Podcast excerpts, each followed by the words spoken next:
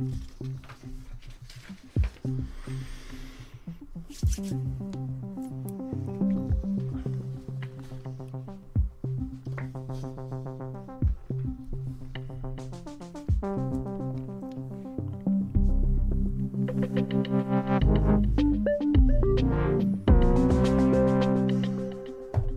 er nogle øh, grusomme vidnesbyrd, som de øh, fortæller om.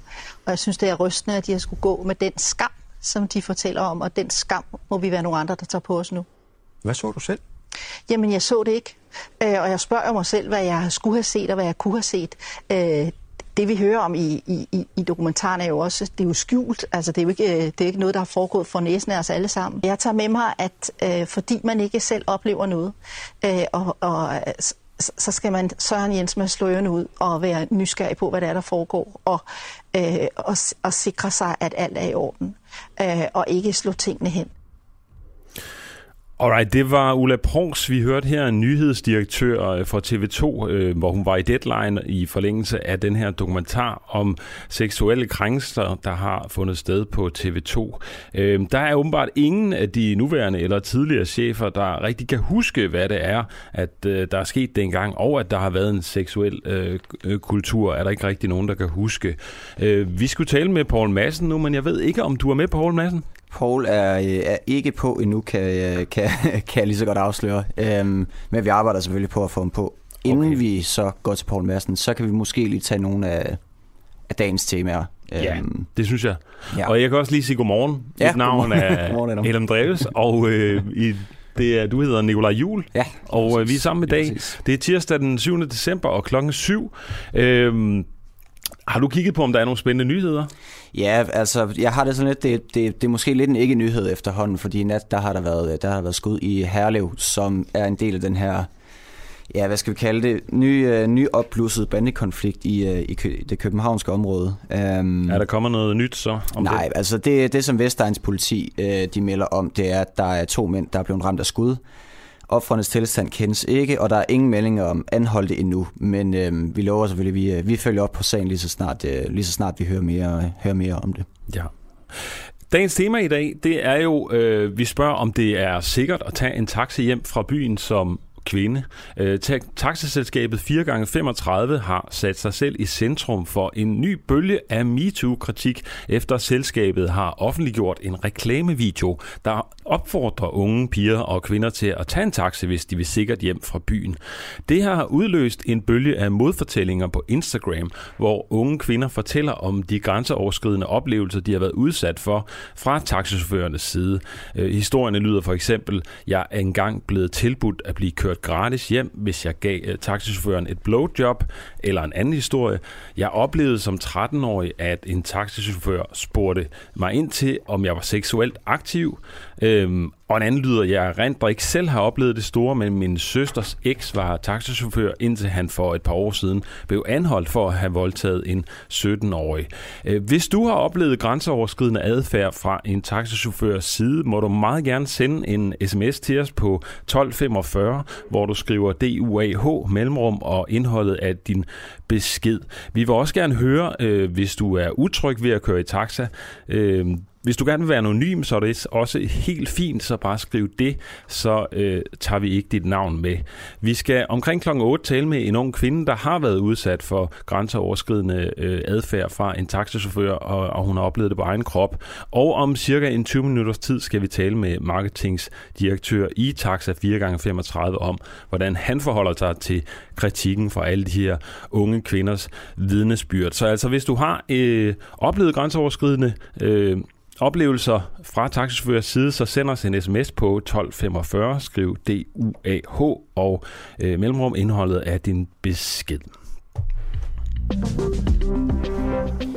Og i dag følger vi op på en historie, som vi også havde en lille smule om i går, nemlig den nye, øh, det nye øh, pengepakke til øh, sundhedsvæsenet. Og vi spørger simpelthen, om en milliard kroner er nok til at redde sygehusvæsenet.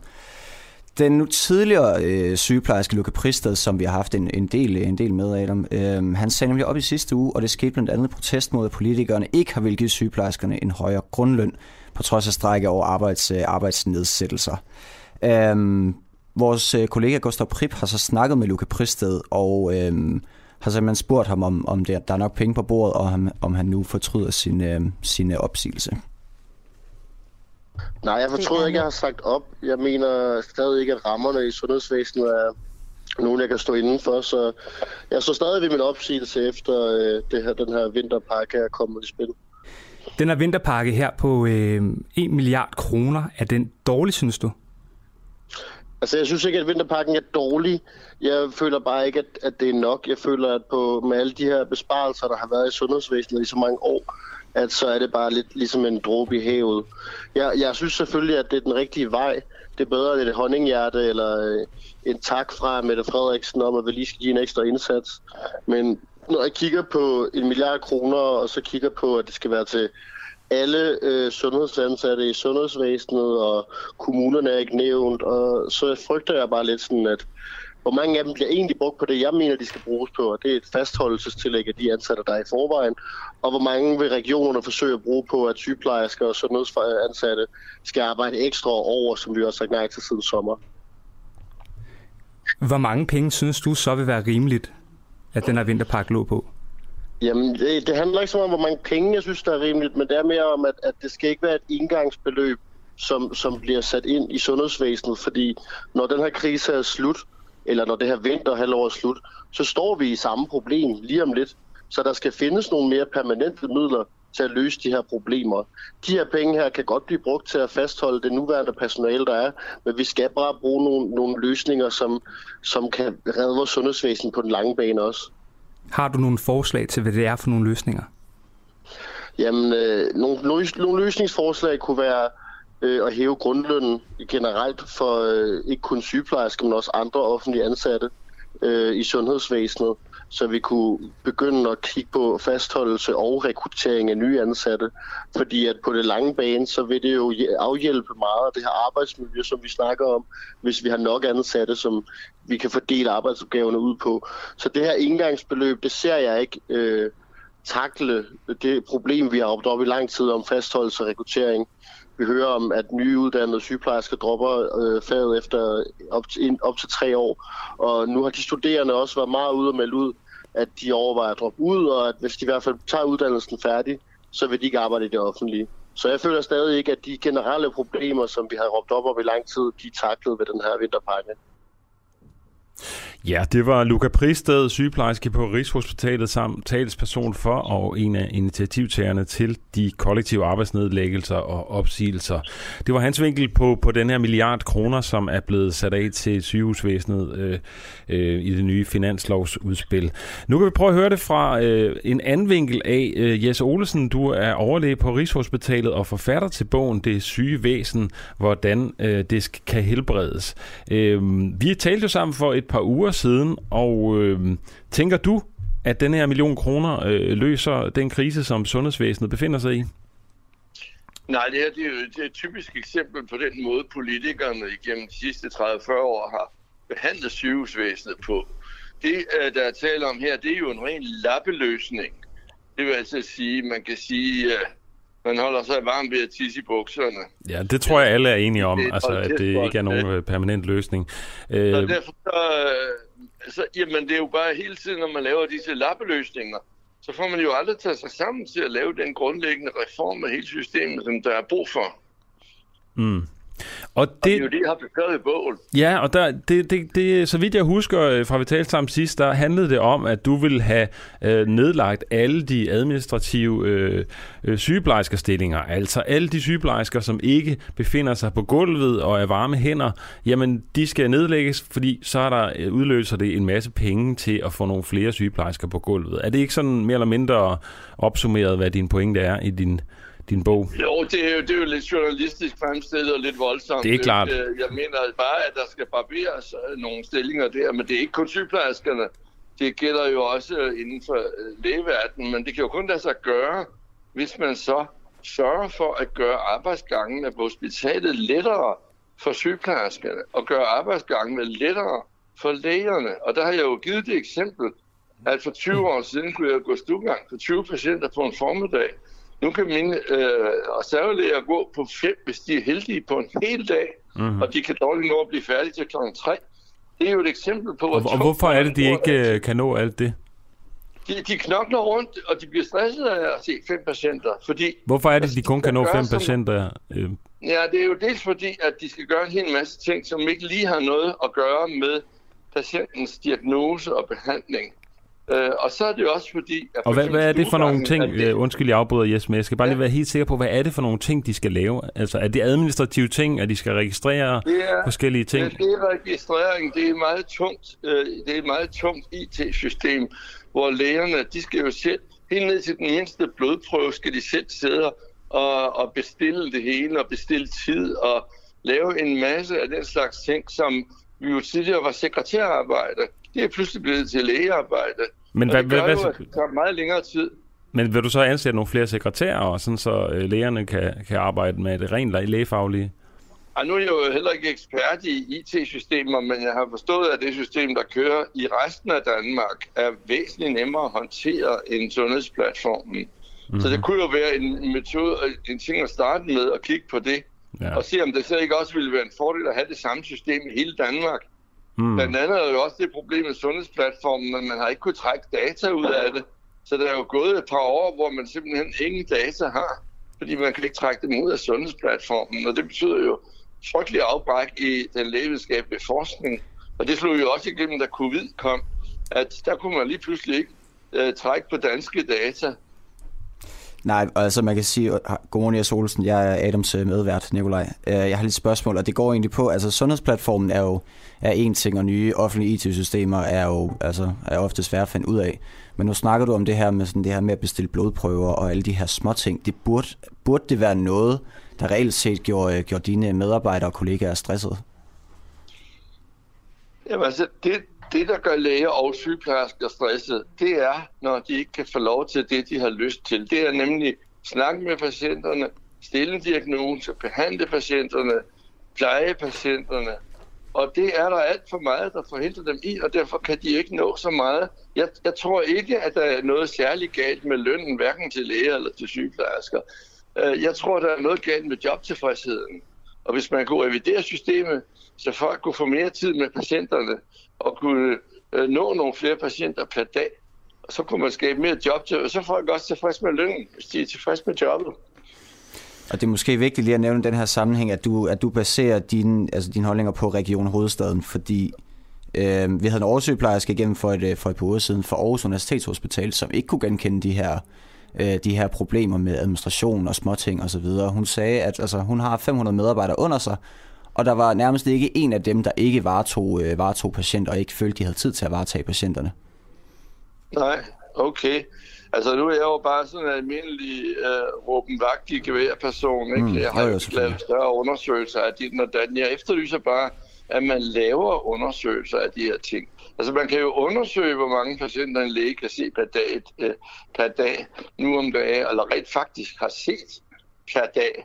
Og man kan jo undersøge, hvor mange sygeplejersker, der har direkte patient ansvar, hvor mange der ikke har i forhold til for 20 år siden. Alle de ting kan undersøges, mm. men der har der ikke været nogen som helst interesse for i systemet. Mm. Der har måske heller ikke været økonomi til det. Det koster ikke særlig meget at lave sådan en undersøgelse. Man har haft økonomi til at betale nogle meget dyre konsulent øh, med, øh, øh, som, som har, har været fuldstændig omsonst, altså som har kørt øh, som, som ansat i hospitalsvæsenet nærmest griner af, altså ventet og velkommen, og jeg ved ikke, hvad de hedder, alle de forskellige undersøgelser, hvor man har betalt for konsulenthuse. Mm, men altså, altså vi, vi kan nok godt blive enige om, at, at, at konsulenter ikke nødvendigvis løser nogen, øh, løser nogen problemer, men sådan under, altså, vil undersøge undersøgelse løse problemet, fordi det virker som om, at man vil erstatte administration med mere administration, for at erstatte en anden form for administration. nej, nej, overhovedet ikke. Altså en undersøgelse, det, den, den, skal, den bør, kan bedst udføres af nogle erfarne overlæger eller erfarne oversygeplejersker, og øh, den kører jo i nogle måneder, og så trækker man, træffer man afgørelse om, der kan gøre det ved det. Okay. Hvis vi skal opsummere her til sidst, øh, Jes Olesen, øh, overlæge på Rigshospitalet. Øh, det største problem i sygehusvæsenet set for dit bord, det er, at en læge kan se alt for få patienter per dag. Ja. fordi der simpelthen går for meget arbejde til det administrative og til computersystemer og registreringer. Og det baserer du jo på, at du... Øh, hvor lang tid har du været øh, læge? Mm, ja, jeg har jo været læge godt 50 år. Ja. Og igennem den, den tid, der er, siger din erfaringshorisont, der, at du øh, oplever, at der er mindre og mindre tid til patienterne, simpelthen fordi der er for meget administrativt arbejde. Ja, det er navnlig sket inden for de sidste 20 år. Okay. Ja, men øh, tak fordi du kom med den melding, øh, Jes Olsen. Ja. Øh, det kan være, at vi snakkes ved en øh, anden dag igen. Øh, I hvert fald tak for nu. God morgen til dig. Jamen, det skal være helt i orden. Tak. Hej. Lige nu til Den Uafhængige. Danmarks måske mest kritiske, nysgerrige og levende radio. Hvis du har en god idé til en historie, så skriv til os på Facebook eller send os en mail. Adressen finder du på hjemmesiden.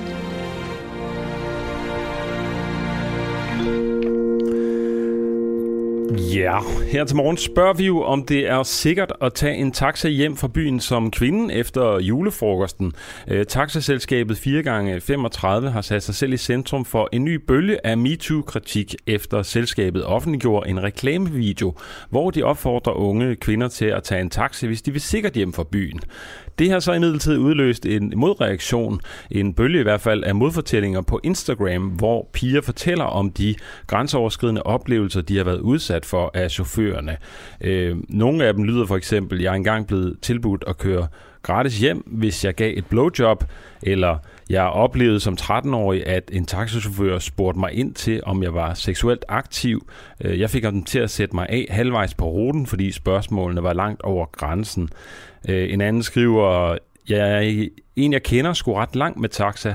Sådan en tur, der nemt kunne koste 500 kroner. Hun fik tilbudt at få turen gratis, hvis hun øh, viste taxichaufføren sine bryster. Det gjorde hun så, øh, for det var ret gode penge at spare. Øh, har du også nogle historier, Nikolaj? Ja, jeg har lige en enkelt. Undskyld, jeg har lige en tur til halsen.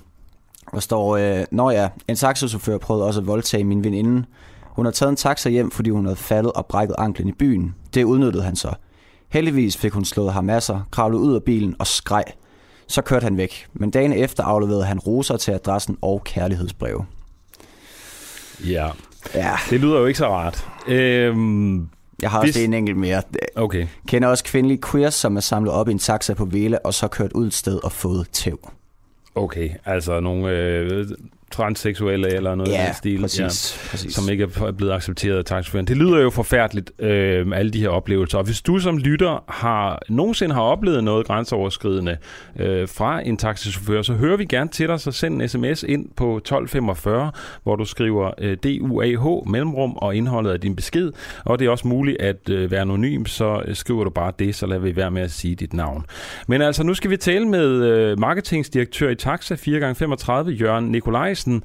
Øh, godmorgen til dig. Godmorgen. Det er jo nok ikke helt den her PR, I, øh, I havde regnet med, da I satte denne her video øh, på, på Instagram. Øh, er det det? Så man kan sige, det, øh, de, de videoer, vi kører i øjeblikket, det er jo en række budskaber, der har med nogle situationer, hvor vi folk, ved, at folk godt kan lide at køre taxa. Det kan være, når vejret er dårligt, øh, det kan være, når man skal i lufthavn med en masse bagage, eller det kan være, når man skal til at fra byen. Mm. Hvor, hvor, mange, øh, hvor mange øh, klager og sager har I fået ind, hvor chauffører øh, har tilbudt sex som betaling for en taxatur? Øh, man kan sige, øh, vi, ja, før programmet her, der er vi lige at kigge på vores sager, øh, og man kan sige, da vi lavede kampagnen, så gjorde det, fordi at vi ikke har hørt øh, noget særligt om det her. Og vi er inde og kigge på tallene, og man kan sige, at vi har kørt flere millioner ture her i 2021, og vi har haft under en håndfuld klager af kunder, der har fået overskrevet deres grænser i, øh, i bilerne. Så man kan sige, det vi oplever, og det vi hører fra vores kunder, det er, at det, man kan sige, heldigvis er et begrænset problem. Men det sagt, så synes vi selvfølgelig, at enhver sag, øh, det er en for meget. Øh, mm. Så det er jo noget, vi løbende arbejder på, men når du ser, at ud over, ud over eller ud af mere end et par millioner ture, så får vi altså en håndfuld klager fra vores kunder. Øh, så, så, så, så synes vi selvfølgelig, at, at en taxa er en rigtig, rigtig god måde at, at komme hjem på byen. Og godt ja, ja, ja, men det, er jo, det lyder jo alt sammen smukt øh, for marketingsdirektøren her. Men altså, jeg ved ikke, om du har været inde og læse alle de her historier, som er. Øh, altså ned til 13-årige piger, som, som fortæller om, at øh, taxichauffører er grænseoverskridende over for dem. Det må da påvirke dig, altså. altså man kan sige igen, det er jo vigtigt for os, at der ikke er nogen som helst, der skal have en dårlig oplevelse med at køre i vores biler. Øh, og man kan sige, vi har været inde og kigge på, øh, på, på, på nogle af de her sager, og vi kigger selvfølgelig også på de sager, vi får, hvor der er nogen, der retter henvendelse til os. Det vigtigste for mig, det er at sige, hvis der er nogen, der oplever, at der er noget, der er grænseoverskridende på deres tur så, så skal de tage hensyn eller tage kontakt til os, sådan, så vi kan sætte ind over for det. Mm. Øh, vi ved, at vi har med mennesker at gøre. Det skal der heller ikke være nogen øh, tvivl om her. Så der er selvfølgelig en risiko for, at der er nogen, der kommer til at misforstå situation. Ja. Hvor tit sker det, at øh, I afskeder chauffører på baggrund af klager om, om grænseoverskridende adfærd? De sager, vi har haft, der har ikke været nogen i år, hvor vi har været øh, have den slags sanktioner. Mm. Øh, så det har været nogle verbale nogen, hvor der stadigvæk folk, eller der er nogle chauffører, der har øh, gået over en kundes grænse, og så har de fået en alvorlig reprimande. Øh, vi har igen, bare på det verbale kan man sige, har vi også nogle ret klare retningslinjer for, hvad man som chauffør egentlig skal, og hvad man ikke skal. Og vi ved, at der er nogle ting, der kan være ret svære for, øh, eller nogle situationer, der er stor risiko for, at der udvikler sig til en, en eller anden form for konflikt. Og det er alt, hvor man snakker om sex, politik og religion på den ene eller anden måde. Der ved vi, ja. at der er ret stor risiko. Stor risiko så altså samtaler, man heller ikke skal tage hen over, hen over middags, middagsbordet, Jørgen Nikolajsen. Jeg bryder, lige, øh, jeg, jeg bryder lige ind her, fordi vi har nemlig fået en sms fra en lytter, der hedder, der hedder Katrine, som er en kvinde i 20'erne, øh, som skriver, jeg har helt droppet at køre med taxa. Jeg er for utryg og har flere gange været så utryg, at jeg har noteret nummeret fra deres ID-kort og sendt en sms til min pårørende. Jeg har også gentagende gange oplevet, at ansigtet på ID-kortet ikke er det samme som manden bag rettet. Altså, hvordan kan det på okay. nogen måde være godt nok, det her? Det, øh, altså, man kan sige, det er ret nemt. Altså, der skal selvfølgelig sidde folk bag rettet, som øh, udgiver sig for at, at, at, at, at, at køre bilen. Så hvis kunden kun oplever det, så skal de selvfølgelig tage kontakt til os, og så sætter vi ind lige med det samme. Vi laver selv løbende kontrol. Vi har nogle folk, der på gaden faktisk skal tjekke i vores biler, øh, og lave stikprøvekontrol, hvor vi øh, også er ude at tjekke på at sige, hvor, om, om dem, der sidder bag retten, det er de, dem, der også skal være der. Mm. Men altså, er, er du tilfreds med, altså nu siger du, at I har fået under øh, fem klager det seneste år, men der vælter jo frem med historier her om seksuelt grænseoverskridende adfærd. Hvor er problemet så? Er det jer, der, der ikke er gode til at opsnappe øh, klagerne, eller, øh, eller er bare alt bare, som det skal være? Altså, vi behandler jo alt, hvad vi får ind. Øh, så det er også igen gerne vil opfordre til, det er at sige, at der er nogen, der oplever, at der er problemer med at køre med vores biler, så vil vi gør, så vil vi meget gerne høre om det, fordi det er overhovedet ikke noget, vi Men synes du, der er et problem, sådan som det, situationen er i dag? Altså, ud fra det, jeg får at vide fra vores kunder, så nej. Øh, Men nu får du jo en masse andet at vide her i dag, øh, og du kan gå ind på ja, Instagram og læne flere hundrede historier om seksuelle overgreb fra taxichauffører. Og det igen, jeg ved ikke, hvornår det er foregået, eller hvilket selskab, øh, så det er lidt svært for mig at gå ind i de her sager, men det er som sagt, vi vil rigtig gerne have at vide, hvad det, det er. er altså, sager, det, er, de her sager, det er 4 gange 35 rigtig mange af dem. Det står der også i historierne. Ja, og så igen, vi vil rigtig gerne have noget mere konkret på de her ting, så skal vi nok gå ind og behandle dem, fordi det vil vi selvfølgelig ikke have det her. Mm. Øh, men, men altså, jeg tænker, hvad vil du gøre for at sikre dig, at øh, alle de her historier ikke øh, begynder at flyde over, altså at der kommer flere og flere af dem, Altså nu, du, du, du har kun fanget en håndfuld, under en håndfuld klager har du fået ind. Øh, det kan du vel ikke være tilfreds med, når du hører alle de her historier? Så hvis der er flere, så vil vi rigtig gerne have dem ind. Så det er også det, vi men, men du får åbenbart selv, ikke selv, historierne ind. Hvad vil du gøre for at få historierne ind og sørge for, at det skal være trygt at køre med taxa? Ja, altså man kan sige, det vi gør allerede, øh, og det er jo, at vi har en øh, ratingmekanisme i vores app, så man sådan anonymt kan gå ind og sige, at den her tur, den, øh, foregik øh, ikke helt, som jeg synes, den, øh, den, for, den, den, jeg havde forventet. Øh, det kan vi så se, det gør langt de fleste, så det, øh, så det er, er egentlig en rigtig godt skole. Hvor, hvor mange anmeldelser har du fået på den bekostning om seksuelt øh, grænseoverskridende adfærd? Jeg har faktisk ikke fået nogen. Jeg får så er det jo nok heller ikke den bedste måde at opsnappe det på. Hvad får, vil du gøre? Vi får omkring, 12, vi får omkring 12.000 anmeldelser fra vores apps om måneden, så det vil sige, det er ret repræsentativt, hvad der foregår i bilerne. Øh, men der har altså ikke været nogen, øh, der har henvendt sig omkring det her. Så igen betrykker det mig bare i at sige, at og ikke fordi jeg vil negligere det, fordi at jeg, jeg bryder mig da ikke om, at der er nogen, der i nogen som helst taxaselskaber synes, de har fået en dårlig oplevelse med at køre med, med, med, med selskabet. Øhm, Men du har ikke lyst til at forholde dig til det, før skaden ligesom er sket? Jo, det gør vi også. Altså man kan sige, vi sætter jo ind, og vi har jo løbende øh, forbedret vores øh, chaufføruddannelse. Det er sådan, at der er nogle almindelige former for chaufføruddannelse i Danmark, der er lovpligtige. Og så har vi 4x35 en øh, overbygning på, hvor vi sørger for personligt at se alle i øjnene, der kommer ind til os. Han snak med dem, øh, få dem screenet om, hvordan de øh, sådan generelt forholder sig i forhold til kunder osv. Øh, og den test skal vi ligesom bestå for, at de kan komme ind. Øh, og så går vi også ind løbende, kan man sige, og bruger de data på vores ture på overvågningskamera, GPS-tracking og, og ratings. Øh, så det er faktisk noget, vi tager seriøst. Okay. Jeg skal bare høre øh, her til morgen, uh, Jørgen Nikolajsen, marketingsdirektør i Taxa 4x35. De her sager, der er rigtig mange af dem, uh, fra unge kvinder og kvinder i det hele taget, som fortæller om seksuelle overgreb fra taxichauffører og grænseoverskridende øh, opførsel. Du har fået øh, opsnappet under fem klager, der handler om det. Øh, der er noget, der tyder på, at I ikke er gode nok til at få, få dæmmet op for det her. Hvad vil du konkret gøre for at få sat en stopper for de her historier?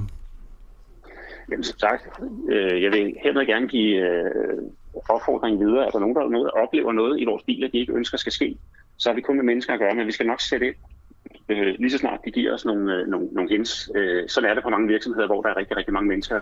Men noget tyder jo på, at, at, at, at en, øh, noget tyder en, på, en, en, en, idé om i hvert fald, hvad der foregår. Noget tyder på, at, at klagegangen ikke fungerer. Altså, hvad vil I gøre for at ændre på den, sådan så I får fanget de her taxichauffører, sådan så at det kan være trygt at køre med taxa igen? Jamen, jamen som jeg lige har sagt, at vi har jo vores øh, app øh, ratings. Jamen, de virker jo åbenbart ikke. Der, der opfanger I ikke noget. Vil du gøre noget nyt for at, at sætte en anden klagesystem i gang? Vi kigger hele tiden på at se, om vi kan gøre noget for at gøre det bedre igen. Okay. Ikke? Fordi det er, det, er, det er mennesker, så, så selvom det ikke er mange sager, så er de der fem rigeligt, til vi ikke er glade for det. Mm. Øh, så vi tager det seriøst. Det, er fem, det, det, skal... Undskyld, er fem klager nok til, at man ligesom vil, vil ændre den her, den her kampagnevideo? Og måske øh, opfordre folk til at ringe, hvis de, øh, hvis de har oplevet noget grænseoverskridende i jeres, i jeres taxaer? Øh, der skal de opfordre til at ringe. Nå ja, men altså, altså øh, i, en, øh, lave en kampagnevideo, hvor man simpelthen laver en direkte linje til, altså en direkte klagelinje, hvis folk har oplevet noget grænseoverskridende i en af jeres taxaer. Vi, altså, vi, altså, du kan altid ringe til 4x35. Vi er døgnbemandet så på telefon 4x35. Øh, så har man et eller andet øh, issue, så kan man ringe døgnet rundt til os. Okay, og så kan man, øh, hvad så hvis man ikke, altså hvis man ikke har man kan ikke huske, hvem taxichaufføren var og så videre, så har man jo ikke rigtig nogen sag, vel? Nej, det bedste, man kan, det bedste, man kan gøre, jo, det er det faktisk, fordi hvis vi bare har et tidspunkt og et sted, så kan vi faktisk virkelig GPS finde ud af, hvilken bil, der, der har kørt. Okay. Øh, men, men det nemmeste, man kan gøre egentlig, øh, det er egentlig, altid anbefaler, det er at bestille turen i vores app. Der er den fordel, at så er der ikke nogen tvivl om, hvor turen skal gå hen. Man kan klare betalingen automatisk via kreditkort, og naturen, du har mulighed for at rate turen, og når turen er færdig, så har du altid en historik liggende, hvor det meget præcist står, hvilken bil du har kørt i. Så er det meget nemt at finde frem til, øh, hvem det er, man har kørt med. Okay. Og måske skal man I også opfordre jeres kunder ikke til at sætte sig på forsædet ved siden af taxaen. Det er der åbenbart mange historier, der handler om. Øh, for eksempel er der en her, der fortæller, at øh, hendes mor, som arbejder for politiet, har sagt til hende, siden hun var 15 når du må aldrig sætte dig op foran eller ved siden af chaufføren i en taxa, hellere skråt bag ved ham, eller direkte bag ved ham, og så holder du øje med, hvilken vej I kører. Øh, så der er altså øh, noget, der tyder på, at øh, det er sådan et tip, man, man åbenbart skal følge. Ja, altså man kan sige nu, øh, coronaen har nok gjort, at det følger mange, rigtig mange helt automatisk, at det sætter på bagsædet. ja. Så, øh, så den... Øh, tak for coronaen. Det, ja. Øhm, så, så det, ja. Vi har en anden historie her. Jeg skulle engang hjælpe en meget stiv veninde hjem fra byen, og da jeg nævnte, at vi skulle tage en taxa hjem, begyndte hun at græde og sagde meget panisk, nej, ikke en taxa, jeg skal ikke være alene øh, med en taxachauffør igen. Jeg havde selvfølgelig ikke tænkt at lade hende køre alene, men efter den reaktion tog vi alligevel en bussen. Det var så skræmmende og gjorde mig så vred og ked af det, at bare det at nævne en taxa kunne udløse så kraftig en reaktion. Det, det, det er vilde historier her. Øhm, hvad, hvad tager du med her, her til morgen øh, fra vores samtale, øh, Jørgen Nikolajsen, marketingsdirektør i Taxa 4x35? Jamen, altså, jeg har jo taget det med, at øh, som I også nævner, at øh, en ting er, at vi ser en håndfuld, og der, så er der nogle historier, der kommer op her. Det, øh, det er selvfølgelig noget, der, der ikke passer i, i den måde, vi, øh, vi gerne vil have, at vores kundeoplevelse skal være. Jeg skal så igen sige, at jeg aner ikke, om de her henvendelser har noget med vores selskab at gøre. Jeg kan se, at der er nogen, der er også rigtig mange, hvor der ikke står, hvad der foregår. Det er også nogen, der er meget gamle. Øh, men det er sådan set lige meget. Øh, vi tager selvfølgelig alvorligt, at øh, det her det skal, det skal være en god oplevelse hver gang. Øh, og omvendt med flere millioner ture, og der er så rigtig, til at mm. byen. Det er altså et af de tidspunkter, hvor der er flest, der kører i taxa. Ja. Vi har... så, øh, så, så, så vil jeg sige, så, så er det altså ikke øh, helt så farligt, som, som hvis man bare lige læser den her stærke øh, forskellige kommentarer igen.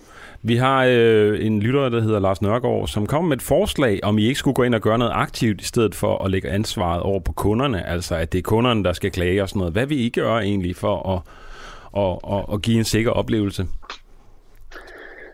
Ja, altså man kan sige, vi kan jo, vi, vi holder jo løbende øje med, øh, og vi kan ret nemt gå ind og se, hvis der er nogle chauffører, der har nogle underlige mønstre i den måde, de kører på.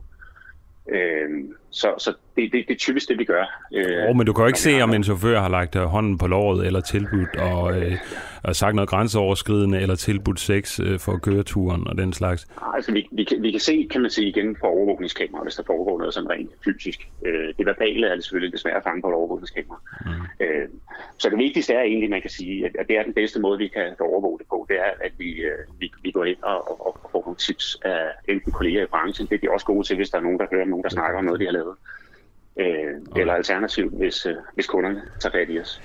Okay. Tak for snakken, øh, Jørgen Nikolajsen, marketingsdirektør i Taxa 4x35. Jeg håber, at der øh, kommer til at, at ske noget her fremadrettet. I hvert fald tak, fordi du var med her til morgen. Yes, yes tak. Ja, vi har fået øh, en besked her fra øh, Annie, som er to, Anine, som er 32, som har skriver, jeg arbejder et sted, hvor vi jævnligt benytter taxa. Øh, jeg har selv prøvet at få en hånd på låret, og det samme lignende ved jeg fra tre andre fra mit job, øh, at de også har prøvet det.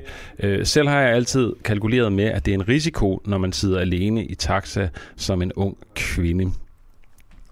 Ja, og vi har også fået en, øh, vi har fået en anden besked fra en tidligere taxachauffør, en fyr, der hedder Kim Madsen, som skrevet, jeg har i, øh, kørt taxi gennem 22 år i kodabilen, og jeg kan slet ikke genkende de mange grimme påstande. Til gengæld bliver der aldrig talt om de mange overfald og røverier mod taxachaufførerne, som er foregået. Nej, og det er nok også, øh, det er indrømmet, det er nok også et underbelyst emne. Det er bare ikke lige, øh, det er ikke lige dagens tema i dag, Kim, men øh, det kan godt være, at vi, øh, at vi følger op på det. Klokken er blevet 7.31, og lige om lidt så snakker vi med, med Anders Kynav. Men øh, jeg kan måske lige sige, at om 10 minutter kvarter, der snakker vi også med Marete D. Larsen, der er byrådsmedlem i Roskilde Kommune, og øh, hun har altså meldt sig som øh, formandskandidat i Dansk øh, Folkeparti, og det bliver, det bliver spændende at, at snakke med hende og høre, om det er hende, der, der skal redde Dansk Folkeparti mod, øh, ja, fra det, fra det svine nederlag, de efterhånden har lidt. Det bliver rigtig spændende, ja. Og, jeg kan sige, at vi fortsætter dagens tema her med, øh, med sexisme i taxaer. Øhm, øh, og klokken lidt over 8 skal vi snakke med, med Laura, som også har oplevet øh, grænseoverskridende adfærd på egen krop fra taxichaufførernes side. Hvis du, øh, kære lytter, har oplevet noget, så må du fortsat gerne sende en besked til os øh, på 1245, hvor du skriver DUAH, mellemrum og indholdet af din besked. Og hvis du vil være anonym, så skriver du bare det. Du kan også skrive på Facebook Facebook, som så vanligt, hvis du har spørgsmål eller gerne vil have en holdning til, til de her sager. Jeg kan sige, at de her historier, som vi har nævnt, øh, det kommer ind fra Instagram af, fra øh, Instagram-profilen, der hedder øh, Krænkelseskulturens Epicenter.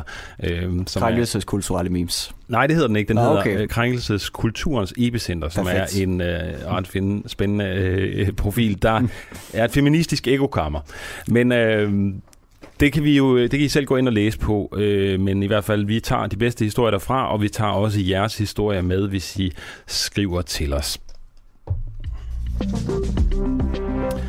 Men nu, Nikolaj, der skal vi tale med Anders Kynav, formand for Regionsrådet i Region øh, Midtjylland øh, for Socialdemokratiet. Og vi spørger jo om øh, denne her million kroner, øh, der er blevet sat af på finansloven, om den er nok til at redde sygehusvæsenet. Regeringen, SF, Radikale Venstre, Enhedslisten, Alternativet og Kristendemokraterne har præsenteret en såkaldt corona-hjælpepakke på 1 milliard kroner, der skal hjælpe sygehusvæsenet gennem vinterne.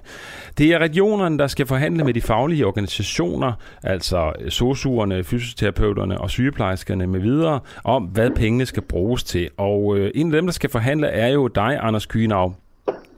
Og øh, inden du øh, fortæller mig alt muligt om, at du selvfølgelig skal, skal høre, hvad de forskellige har bydet ind med, så vil jeg gerne høre, sådan, hvis, hvis du bare kunne bestemme helt i egen råd, altså hvem, hvem skal så have lønforhold og hvad skal pengene bruges til?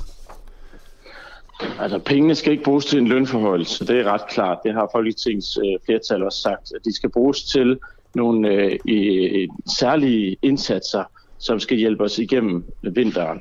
Og det vil sige, at vi skal jo have hjulpet de patienter, som, som har brug for hjælp øh, i vinteren. Ikke mindst de mange akutte patienter, som er både med coronavirus, øh, men også med, med andre sygdomme, som vi får her i vinteren.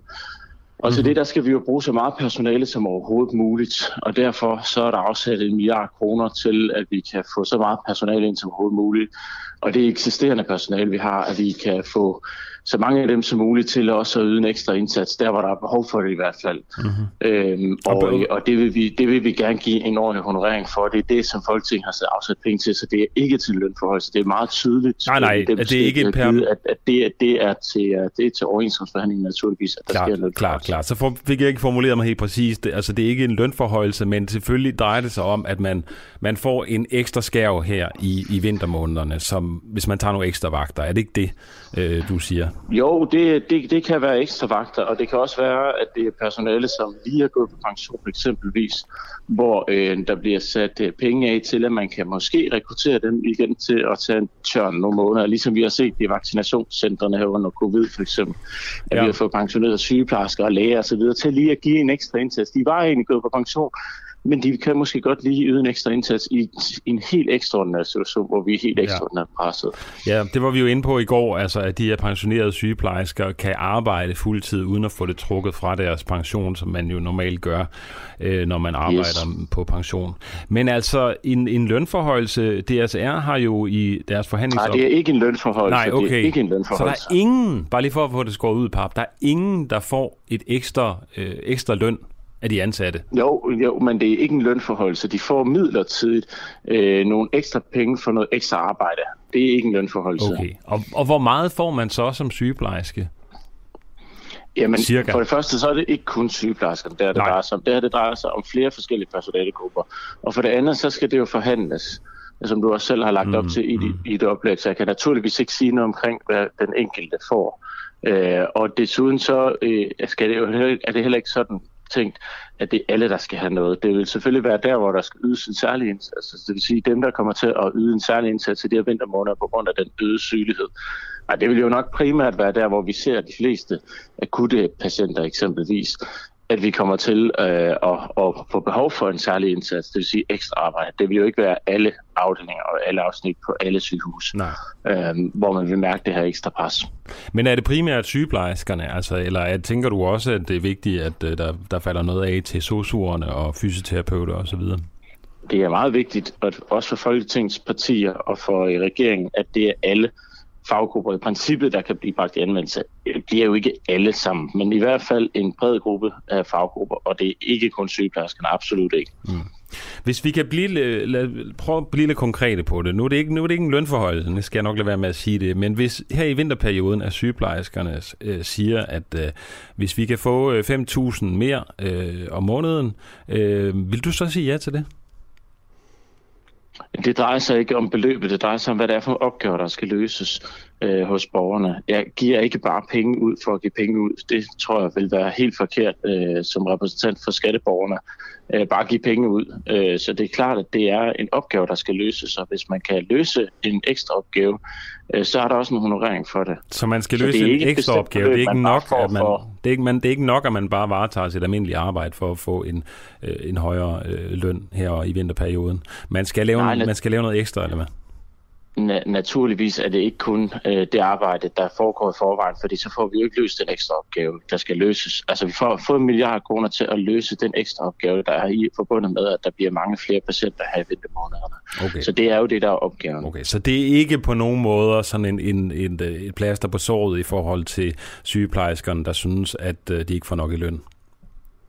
Jamen, det har slet ikke noget med det at gøre. Det her, det her, det her det er, det er slet ikke kun om noget med sygeplejerskerne gør, og det er slet ikke noget plaster på såret for noget. Det her, det drejer sig om, at der er øh, en ekstra opgave, der skal løses i vintermåneden på grund af corona, og derfor er der afsat en milliard kroner. Øh, og det er selvfølgelig anerkendelse af, at det er personale, der har arbejdet rigtig hårdt igennem rigtig lang tid. Øh, og det er ikke bare sådan, at vi bare beder dem om at arbejde noget mere vi vil selvfølgelig give dem nogle ordentlige arbejdsvilkår og nogle ordentlige lønvilkår i den tid, hvor de skal arbejde noget mere. Og det vil sige, at de får jo noget ekstra i den her tid i forhold til, hvad de ellers ville have fået. Og det er kun helt rimeligt, fordi det er faktisk et rigtig presset og hårdt per, eller hårdt presset personale gennem lang tid, som nu igen skal presses af et sundhedsvæsen, mm. som er på hælene på grund af rigtig mange flere syge patienter med coronavirus og med influenza og med alt muligt andet, som presser os lige nu. Og men Anders Kynav, er en af forklaringerne ikke også, at, øh, altså, at, at der simpelthen ikke er penge nok i, øh, penge nok i sundhedsvæsenet? Det er vel ikke kun det stigende antal af patienter, det er vel også, at, at øh, sygeplejerskerne ikke har nogle ordentlige arbejdsforhold og hurtigere bliver nedslidt? Det er for, på grund af det meget store stigning i antallet af patienter. Vi har aldrig nogensinde haft ansat så meget personale på vores hospitaler, som vi har nu. Så det er jo ikke fordi, vi ikke har ansat meget personale, så det kan forklares med, at vi har mange, mange flere patienter, end vi har haft tidligere. Plus at vi er blevet meget bedre til at behandle patienterne. Og det vil sige, at vi kan faktisk give behandling til mange flere ting. Og det betyder selvfølgelig, at aktiviteten inden for vores hospitaler er jo steget voldsomt. Også selvom vi har ansat mere personale nogensinde før, så er det simpelthen steget mere end, end det antal personaler. Det er altså forklaringen ligegyldigt, hvor meget I leder efter alle mulige andre forklaringer, så er det altså forklaringen, at Alright. der er vi skal jo spørge Anders Kyner. end der plejer at være. Alright. Tak for det, Anders Gyner. Så fik vi i hvert fald øh, det på plads. Øh, du er formand for Regionsrådet i Region Midtjylland og skal altså stå for, for de her forhandlinger med de faglige organisationer, øh, hvor den her milliard, det skal, hvad det skal bruges til. Tak fordi du var med her til morgen. Selv tak.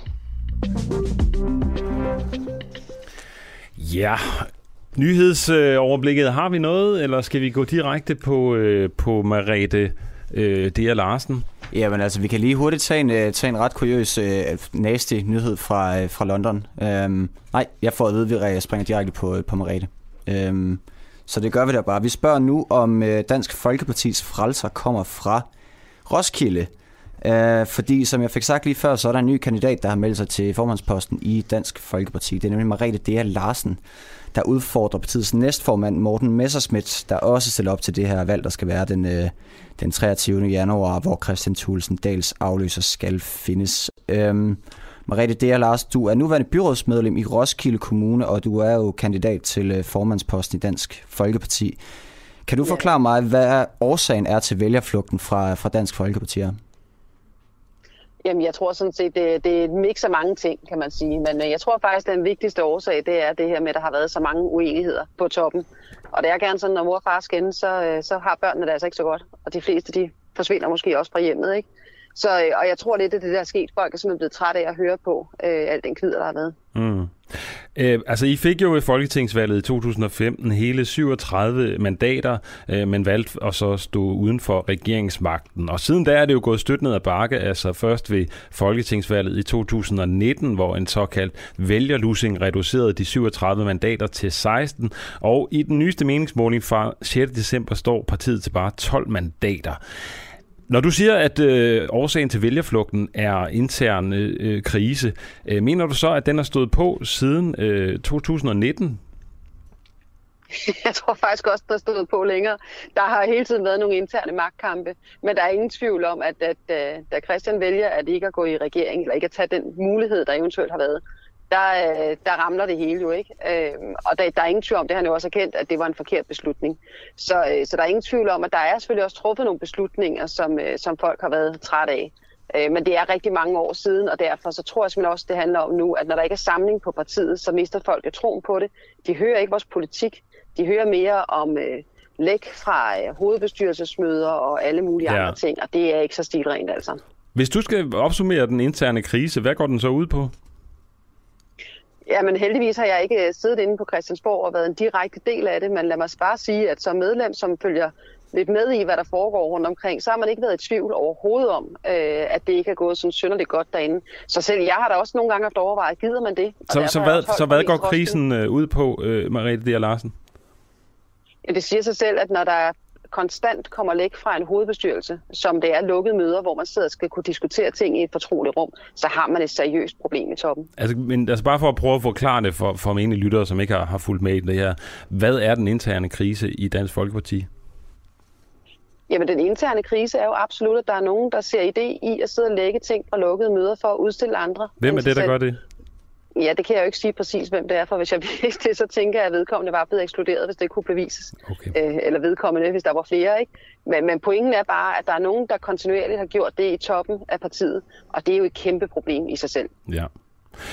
Alright. Jeg, jeg kunne godt tænke mig sådan lige at... at nu, nu, nu, jeg synes, det er frisk, du kommer ind og melder dig til formandsposten i Dansk Folkeparti. Øh, og øh, Øhm, ja, derfor kunne jeg godt tænke mig sådan lige at, at slå fast, hvor du står i forhold til Dansk Folkeparti. Altså, I, I blev jo særlig populære på grund af jeres udlændingepolitik, øh, men siden 2019 er der jo mange, der har budt ind på den her udlændingepolitik, og nogen vil hævde, at Socialdemokratiet har overtaget jeres udlændingepolitik.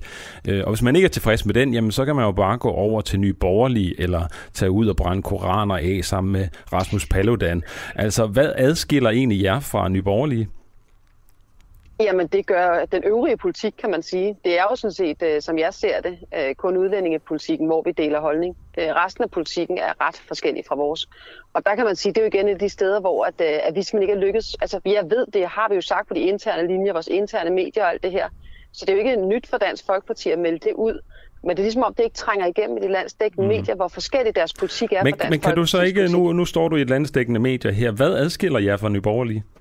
Du siger, det er hele politikken ud over øh, udlændingepolitikken, men altså hvad adskiller jeg konkret? Jamen, Nye Borgerlige er jo absolut mere øh, liberale end Dansk Folkeparti. Altså, vi er et nationalt konservativt parti med et kæmpe socialt hjerte. Nye Borgerlige, det er jo et liberalistisk parti, øh, som har et helt andet syn på økonomi og velfærdsstaten og velfærdssamfundet, som vi kender det i dag. Og det er jo fair nok, det skal der også være plads til. Øh, men, men det er bare meget langt fra Dansk Folkeparti og vores grundkerner. Mm. Øhm, nu, nu tog jeg jo lige fat i udlændingepolitikken ikke, her, og jeg siger, at man kan gå til, til borgerlige, nye borgerlige eller Socialdemokratiet, hvis man gerne vil have en stram udlændingepolitik. Det er jo efterhånden blevet mainstream for de fleste partier. Øhm, hvad adskiller jeg egentlig fra Socialdemokratiet? Altså, fordi jeg tænker, ældreområdet, sygehusområdet, den offentlige sektor, øh, politiet og den slags, som I jo gerne vil, vil støtte, øh, de ting kan man jo få hos øh, SF og, og Socialdemokratiet. Hvorfor skal man så stemme på, på Dansk Folkeparti? Ja, vi er et borgerligt parti. Øh, vi er borgerlige, og vi er nationalkonservative med et stort socialt hjerte. Det, der sker med i forhold til Socialdemokratiet, det er, at, og det er jo også noget, det vi heller ikke er kommet ordentligt ud, ud over rampen med, men vi har været at sige det, det er jo, at Socialdemokraterne leverer jo ikke den politik, de siger, de gør. En ting er jo at sige tingene, men man skal altså også følge det til dørs og stemme for forslagene, når de så kommer i Folketingssalen, og ikke rulle de ændringer igennem, der har været igennem tiden. Og det er jo det, vi ser Socialdemokraterne gøre kontinuerligt. Så det er lidt et problem, at, øh, at man lykkes at komme afsted med at sige, at man har en politik, men det er ikke den, man praktiserer. Så vi bliver jo simpelthen nødt til at sige, at det er stadigvæk os, der rent faktisk leverer forslagene. Det er os, der stemmer for dem, og det er os, der sørger for at udvikle dem. Mm. Og at, øh, at der så er andre, der gerne nyder godt af det, det er jo fint nok faktisk, fordi vi skal have flertal for at kan gennemføre tingene. Okay. Ja, så bliver jeg jo også nødt til at lige spørge dig til Inger her. Altså Inger Støjberg, som hver eneste gang kommer i spil, når man skal tale om formandsposter til Dansk Folkeparti. Og den eneste, der ikke siger noget om det, det er jo Inger selv. Øh, Morten Messersmith har sagt, jamen hvis Inger øh, Støjberg vil være formand for øh, Dansk Folkeparti, så træder han øh, i hvert fald tilbage og, og vi er pladsen for hende. Hvordan har du det med det punkt? Jamen, jeg siger faktisk helst heller ikke noget, men det er bare så uhøfligt at bare sige ingen kommentar. så det, jeg siger, det er nærmere, at øh, altså, lad os nu afvente og se, om, øh, om Inger overhovedet melder sig ind i partiet. Og, og hvis Inger Støjberg melder sig ind i partiet, synes jeg, det vil være fantastisk. Og hvad hun vælger at gøre derfra, det må vi jo tage, øh, når den tid kommer, hvis den kommer. Men hvad vil du gøre, hvis hun melder sig ind i partiet? Jeg vil hilse hende velkommen i partiet, det er helt sikkert. Men vil du, vil du så trække dig fra formandsposten, øh, altså øh, kandidaturet til formandsposten? Det har jeg ikke taget stilling til endnu, fordi der kan nå at ske så meget. Så det, øh, det afventer jeg at se, hvad Inger Støjberg vælger at gøre. Okay, Mariette D. Larsen. Hvis vi nu forestiller os det scenarie, at du, øh, du, øh, vinder, du vinder det valg, der skal være den, øh, den 23. januar. Kan du nævne mig tre mærkesager, der adskiller dig fra de andre, de andre kandidater? Øh, jeg tror, jeg har langt, eller jeg ved, jeg har langt mere fokus på de indre linjer, fordi at, øh, der er ingen tvivl om, at der er meget, der foregår på det interne, som der skal være på plads for, at man leverer ordentligt. Sådan er det på enhver arbejdsplads, jo bedre personalet har det, kan man sige, og dem, som der er valgt ind, har det, jo mere kan de også levere. Det er den ene ting. Den anden ting er vores fremtidige fokus i forhold til, hvem er det, vi skal fokusere på for at bevare og udvikle et stærkt øh, Dansk Folkeparti. Der er det i høj grad medlemmerne, der skal være, være mere aktive, men ikke kun de unge. Jeg tror faktisk mere på på alle dem, der også ikke er unge. Altså det må, det må godt være en meget bredere masse, der alle sammen skal have lov til at blive opdaget og, og udviklet, fordi vi har sindssygt mange dygtige rundt omkring i landet. Og også folk, der ikke er under 18 år, øh, en del af ungdommen. Okay, så, så altså det jeg egentlig hørte dig, undskyld, jeg afbryder, det jeg hørte dig sige, det, det handler mere om partiet, det handler jo ikke så meget om vælgerne. Hvad kan vælgerne forvente af dig andet, at du vil rydde op i, øh, ja, gør det godt for, for, for Dansk Folkeparti internt igen? Jamen, det de kan forvente af mig, det er nummer et, og det er nemlig det, jeg tager lidt etapevis. Nummer et, det er altså at få styr på alle de ting, der skal være styr på. For hvis der ikke er det, så fortsætter vi med at være i krise. Det er jeg slet ikke i tvivl om. Så det er for eksempel så altså udlændingepolitikken. Skal den, være, skal den være slappere, eller skal den være strammere? Øh, den skal vi fortsætte med, som vi har den, og om den skal strammes lidt op, det kan godt være, men i udgangspunktet skal fortsætte, som vi har den, men det har været problemer at få den ud over stepperne, mm. og få den meldt ud, fordi at vi simpelthen er blevet overdøvet af alt muligt andet. Så når vi skal ud og lave politik, så kan folk forvente en politiker, en formand, som er ret klar i spyttet, og meget ærlig og direkte i sin tone og, og måde at være på, så man ved, hvor man har mig. Øh, jeg er ikke typen, der står og fedtspiller. Jeg svarer gerne på de spørgsmål, der bliver stillet, og hvis det ikke jeg kan svare, så siger jeg også gerne, det kan jeg ikke svare på lige nu. Okay, så stiller, så, jeg, dig lige et, så stiller jeg dig lige et, øh, et spørgsmål igen. Hvis Inger Støjberg ja. stiller op til formandsposten i Dansk Folkeparti, trækker du dig så? Jamen, det er jo en realitet. Så der er også meget ærligt at sige. Jeg har mest lyst til at sige ingen kommentar, fordi at hun har ikke meldt sig ind endnu, så det er altså en fiktiv situation. Okay. Tak fordi du var med, øh, Marete D. Larsen, øh, byrådsmedlem i Roskilde Kommune og kandidat til formandsposten i DF. Held og lykke med det. Tak skal du have. Tak fordi jeg må være med.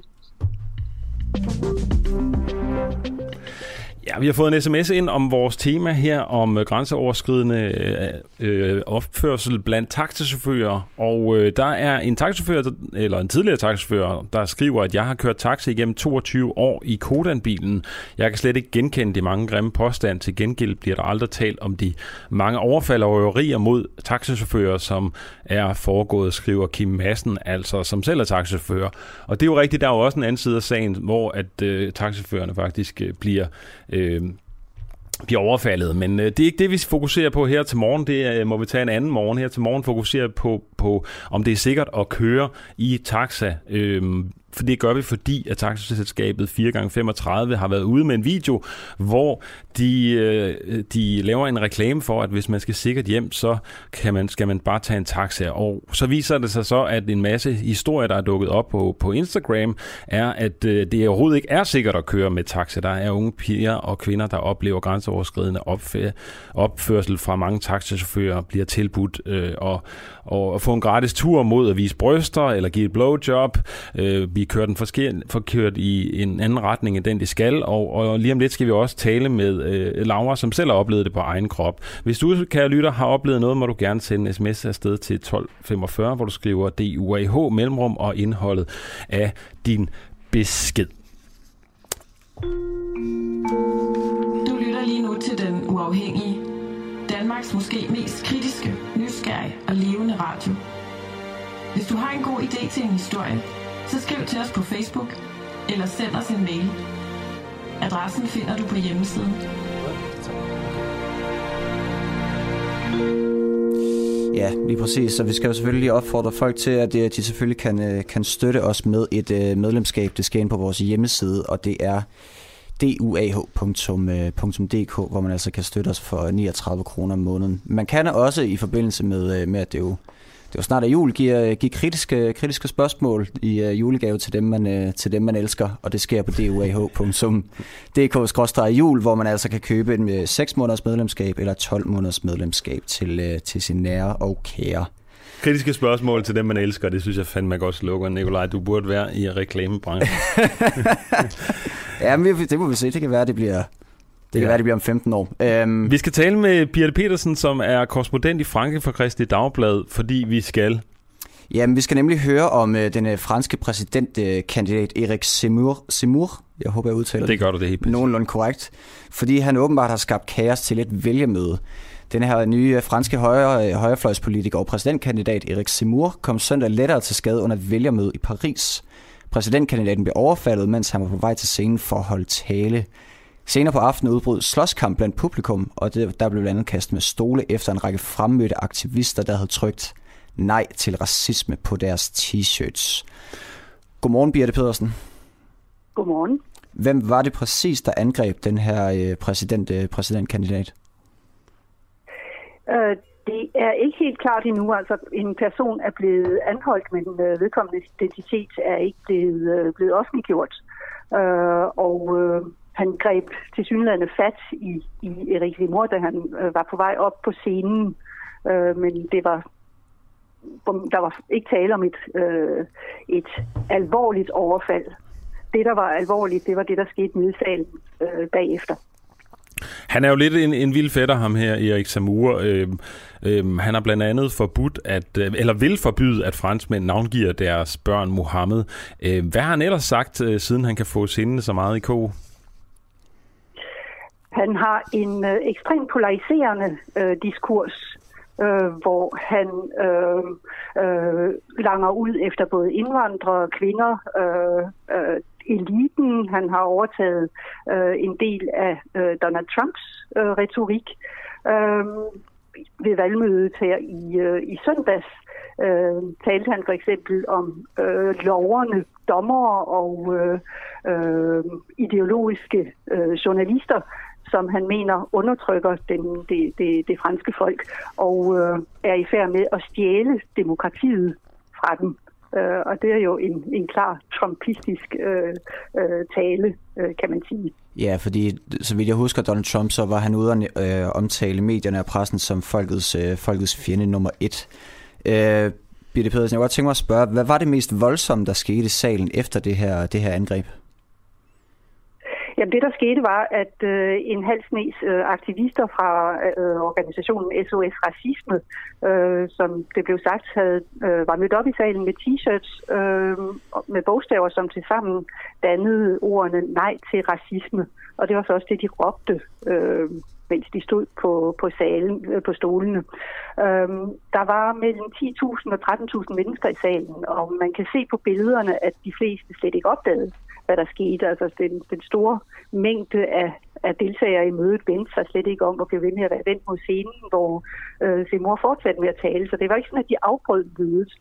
Men meget hurtigt blev de så korporligt overfaldet af de omkringstående. De blev jagtet, mens de prøvede på at slippe væk. Øh, Øh, mindst en person, person fik ansigtet slået til blod, to måtte behandles af redningsfolk udenfor. Stolene blev kastet øh, i, igennem salen, og øh, det var så sikkerhedsvagterne, der fik gelejtet øh, aktivisterne ud. Et hold journalister måtte også hjælpes ud for at forhindre, at øh, de blev overfaldet.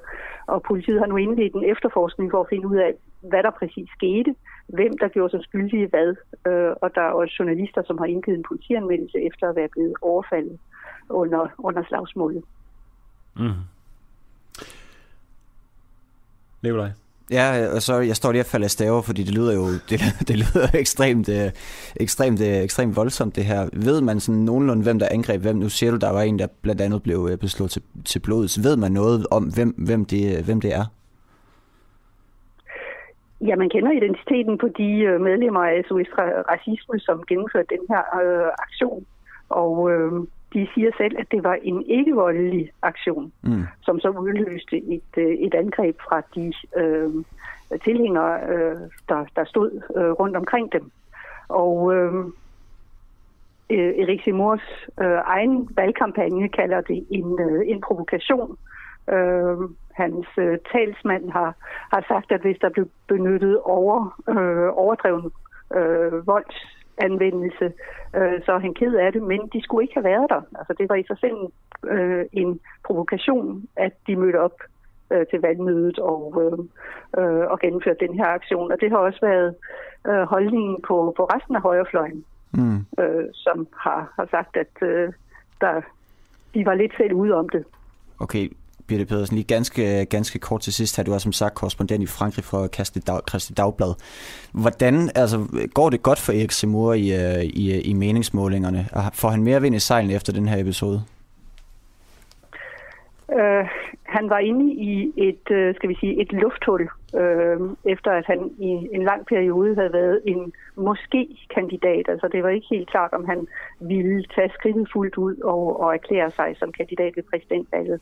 Øh, det gjorde han så i weekenden. Øh, og øh, eller det gjorde han i, i, i sidste uge, undskyld. Uh, og uh, i weekenden havde han så det første reelle uh, uh, valgmøde. Og uh, hvorvidt han har fordel af det, der skete, øh, det, er, det er uklart. Øh, men han er i hvert fald tilbage i, i debatten, og øh, hans, hans tilhængere øh, bliver formentlig kun øh, yderligere ansporet til at, at støtte ham, med, med, øh, når der sker Ja, det er klart. Det, det, det tiltrækker en vist segment, når der er gang i den og slåskampe og den slags. Tak fordi du var med, Birte Petersen, korrespondent i Frankrig for Kristelig Dagblad, og for at fortælle om det her. Selv tak. Hver eftermiddag, mandag til torsdag fra 16 til 18, kan du her på Den Uafhængige ringe direkte ind til vores værter, hvis du mener, at de tager fejl i deres påstande. Det her emne her, det er så vigtigt, og det er så stort en, en slagmark, at, at den kommer vi ikke udenom. Men det, det er jo det, der er fantastisk, det er, at vi kan tale demokratisk. Lige nok, og det er, det er jo det. Er det. Ja, det, så være uenige eller, eller enige om. Lige nok. Præcis pointen med det her program, det er jo, at vi skal, vi skal have talt om tingene. Også os, der er uenige. En ny påstand i hver udsendelse. Der er ingen sluser eller lyttercensur. Du kommer direkte igennem, og alt er tilladt, så længe du er uenig. Nu, nu siger jeg sådan meget direkte, at nu har jeg prøvet både, både at have folk, der øh, øh, synes, jeg er en kæmpe idiot, øh, og så har jeg også prøvet at få nogen på hovedet. Jeg har været dørmænd i 10 år. Jeg, jeg har fået øh, rigeligt rigelig med øh, knytnæver til ansigtet. Ja, vi skal altså snakke med, uh, snakke med den ene vært på, på eftermiddagsprogrammet Ring, hvis jeg tager fejl, Josefine Fock, lige om lidt. Men først så skal vi, uh, skal vi lidt noget andet, uh, Adam. Vi fortsætter vores, uh, vores tema for dagen. Det gør vi, og jeg skal også sige, at klokken er lige rundet de 8 nu, og du lytter til en uafhængig morgen her med mig, Adam Dreves, og Nikolaj Juhl ved roret her til morgen. Og øh, vi skal fortsætte vores øh, tema her om grænseoverskridende adfærd fra taxichaufførernes side, og øh, vi skal høre en case, og har vi Laura med? Det har vi, ja. Godmorgen, Laura. Øhm, Godmorgen. Du har oplevet det på egen krop, det her med taxichauffører, der er grænseoverskridende. Hvad er det for en historie, du har oplevet? Ja, altså øhm, man kan sige, at min historie er ikke lige så græld som mange af de andre, men, øh, men jeg tænker, at øh, jeg godt vil fortælle den alligevel. Ja. Øhm, det var her i øh, forsommeren, hvor at øh, jeg skulle øh, fra Aarhus til Samsø øh, med, den, med den sidste fade. Og øh, jeg skulle stå over for at arbejde, så jeg var rimelig afhængig af, at jeg skulle have, altså nå den fave. Og jeg tog egentlig det, den offentlige, øh, altså jeg tog letbanen, fordi at øh, jeg egentlig ikke bryder mig om at tage taxa øh, generelt. Men øh, der var ligesom problemer med, med letbanen, øh, hvilket resulterede i vel sammen øh, inde på, på en station, hvor jeg var nødt til at ringe til en taxa for ligesom at kunne nå øh, den her fave mm-hmm. til Samsø. Øhm, og jeg ringer så til, til en taxa, øh, som kommer og henter mig, og det første, jeg ligesom bliver mødt med, det er, at han siger, at jeg bare kan, kan lade mit mundbind blive af. Øh, og det stod jeg egentlig ikke mere over, og vi kører, og snakken går ligesom, og, øh, og det, det er fint, og sådan, jeg fatter egentlig ikke mistanke om sådan noget, noget sådan sønderligt ubehageligt. Øh, men, øh, men efter et kvarter, hvor vi sådan har snakket og sådan noget, så kan jeg se, at han, øh, han kører i den helt modsatte retning. Altså jeg skulle øh, sydøst på, og han kører nordvest på. Okay. Øhm, og altså, det ligger jeg mærke til sådan helt tilfældigt, øhm, ved at jeg begynder, altså jeg, jeg lægger mærke til sådan vejnavnene og sådan området, øh, området vi kører i, øhm, og kan se, at øh, altså, der er et eller andet i min mavefornemmelse, som siger mig, at sådan, vi kører den helt forkerte vej. Og, og, og du er øh, travlt, skynder jer, fordi du skal nå den her tax, eller den her færge til Samsø, som er den sidste færge, der går, ja. og så opdager du, at han kører i den forkerte retning. Hvad gør du så? Ja, Jamen, jeg, altså, min første reaktion er, at jeg, altså, jeg fryser fuldstændig og bliver sådan helt paf og tænker sådan, hvad fanden sker der her? Øhm, og jeg siger så til ham sådan, hey, du kører den helt forkerte vej, altså du er på vej nord, nordpå. Øhm, og så, han, så fejrer han det lidt væk med sådan, nå, hov og ups og hehe, og sådan, altså han sådan, altså, øh, ligger sådan lidt i kortene, at han, han godt vil sådan fejre det lidt væk med, at sådan, ups, det var en fejl. Øhm, og han når så også at få sagt, altså det skal lige siges, inden, at, øh, inden jeg lægger mærke til det her, så spørger han også, øh, så siger han sådan, om det må også være hårdt for din mand og for dine børn, og, øh, og at du arbejder øh, så meget væk hjemmefra. Så ligesom for at spørge, om jeg er i et forhold og har en familie. Mm. Øhm, og det synes jeg egentlig er et privat anlæggende, ikke noget, jeg har lyst til at dele med en taxachauffør. Øhm, Øh, og han siger så, øh, hvad hedder det, øh, han, han siger så det der med, at han, altså, at, at, at øh, det er lidt af, altså, ja, han foregiver ligesom, at det er en fejl, at øh, han, er, han er kørt forkert, men siger så også til mig, at øh, Nå, du kan bare, øh, du kan bare sove hjemme ved mig, hvis der er, at du, øh, What? Hvis der er, at du, øh, hvis der er, at du øh, ja, misser faven. Så, så og der, taxi... det afviser jeg bare blankt. Okay, så der er en taxichauffør, der kører øh, kører en forkert omvej, sådan, så I ikke kommer til at nå færgen til tiden, altså muligvis, mm. og så siger han, jamen det er ikke noget problem, for du kan bare overnatte hos mig. Ja, lige præcis. Lige præcis. Og det er, ikke, altså, det er ikke bare en omvej, han kører, han kører stik modsatte vej. Okay, og hvordan, hvordan, ja. Øh, hvordan, hvordan, hvad reagerer du så? Altså, det må virkelig være ubehageligt. Jamen, det, altså, stemningen går fra at være sådan, øh, altså, fin og sådan, altså, hyggelig nok, og sådan, vi snakker om løst og fast og sådan noget, til at jeg bare, altså, jeg bliver sådan fuldstændig iskold, og, øh, og altså, mit hjerte hamrer derud af, og jeg tænker bare sådan, hvad fanden sker der, og hvad kan han finde på? Øhm, og heldigvis var det højlys dag, og der var masser af biler på vejene og så videre, men jeg tænker, hvis det var sket på et, på et andet tidspunkt, altså, jeg, altså alle de her tanker strejfer mig ligesom om, hvad der, hvad der kunne være sket, hvis jeg ikke havde lagt mærke til den. Altså hvor vi var endt henne, hvis jeg ikke havde lagt mærke til, at vi kørte den helt forkerte vej. Mm-hmm. Ja. Og, og hvad sker der så?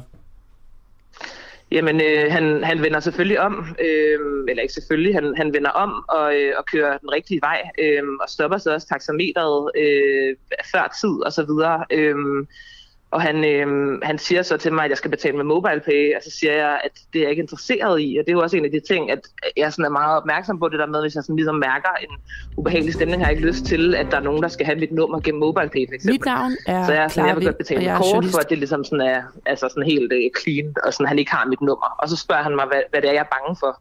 Og så siger jeg til ham, at jeg ikke har lyst til, at han skal have mit nummer, og siger han, men det har jeg jo alligevel. Du har jo ringet ind Eller har holdt sig uvidende okay. øhm, ikke at læse Og det ender med, at jeg ligesom ja, jeg betaler med MobilePay, fordi han siger, at systemet er nede, og betaler til hans private nummer. At, mm-hmm. øh, selvom at jeg siger, at jeg skal ikke betale til de private numre, men jeg er også bare i en situation, hvor jeg også bare rigtig gerne vil ud af taxaen meget hurtigt, og jeg finder det enormt ubehageligt. Og jeg ligesom også er tidspresset, at jeg skal nå den her fave, fordi at jeg skal over arbejde på Samsø. Ja, du har ikke planer om at overnatte hos uh, taxichaufføren som en nødløsning? Nej, Nej, det er bestemt ikke. Øh, Nej. Og så kommer du, så, så stopper det der, efter du har betalt til hans private nummer, eller hvad? Ja, altså jeg gør det ligesom meget klart for ham, at, at altså, han ikke skal kontakte mig, og at han, altså jeg, altså, jeg bliver sådan helt sidder på en bænk der i Hovhavn, og sidder bare stiget i luften og sådan helt chokeret og tænker sådan, ja, worst case scenarios igennem, og heldigvis skete der jo ikke mere end det, men, mm. men bare det der med at, at blive skræmt på den måde, og sådan skulle, øh, ja, skulle, skulle sådan være opmærksom øh, på, hvor, altså hvilken, hvilken ret, at man ikke kan stole på, at når jeg betaler øh, for en service, hvor jeg skal køre fra A til B, at det så bare er det, der sker. At jeg skal sidde med Google Maps åben og have alle mulige sådan, nødtelefonlinjer, og i øvrigt have alle mulige coping-strategier, hvor jeg for eksempel som der også er flere af de her vidnesbyrd, som ligesom siger, at de sætter sig bagved, de aldrig nogensinde giver den øh, deres private adresse, de altid ligesom vil hellere, hellere vil gå et par minutter, øhm, så taxichaufførerne ikke ligesom ved, hvor de bor henne, og så videre, og så videre. Mm. Øhm, og jeg ringer så ind altså, øh, til, til den taxa, øh, den taxi, øh, dagen efter, og, øh, og, øhm, og, og klager over den her oplevelse. Og der, der er mange sådan overvejelser, der går forud for det her, fordi jeg, jeg kan mærke, at jeg egentlig tænker, at de kommer ikke til at tage det alvorligt. Øhm, det kommer de til at fejre væk med sådan en, nå ja, og det var da også ærgerligt. Eller sådan, at hvorfor jeg, jeg, hvorfor sådan, tror du ikke, at de tager det alvorligt?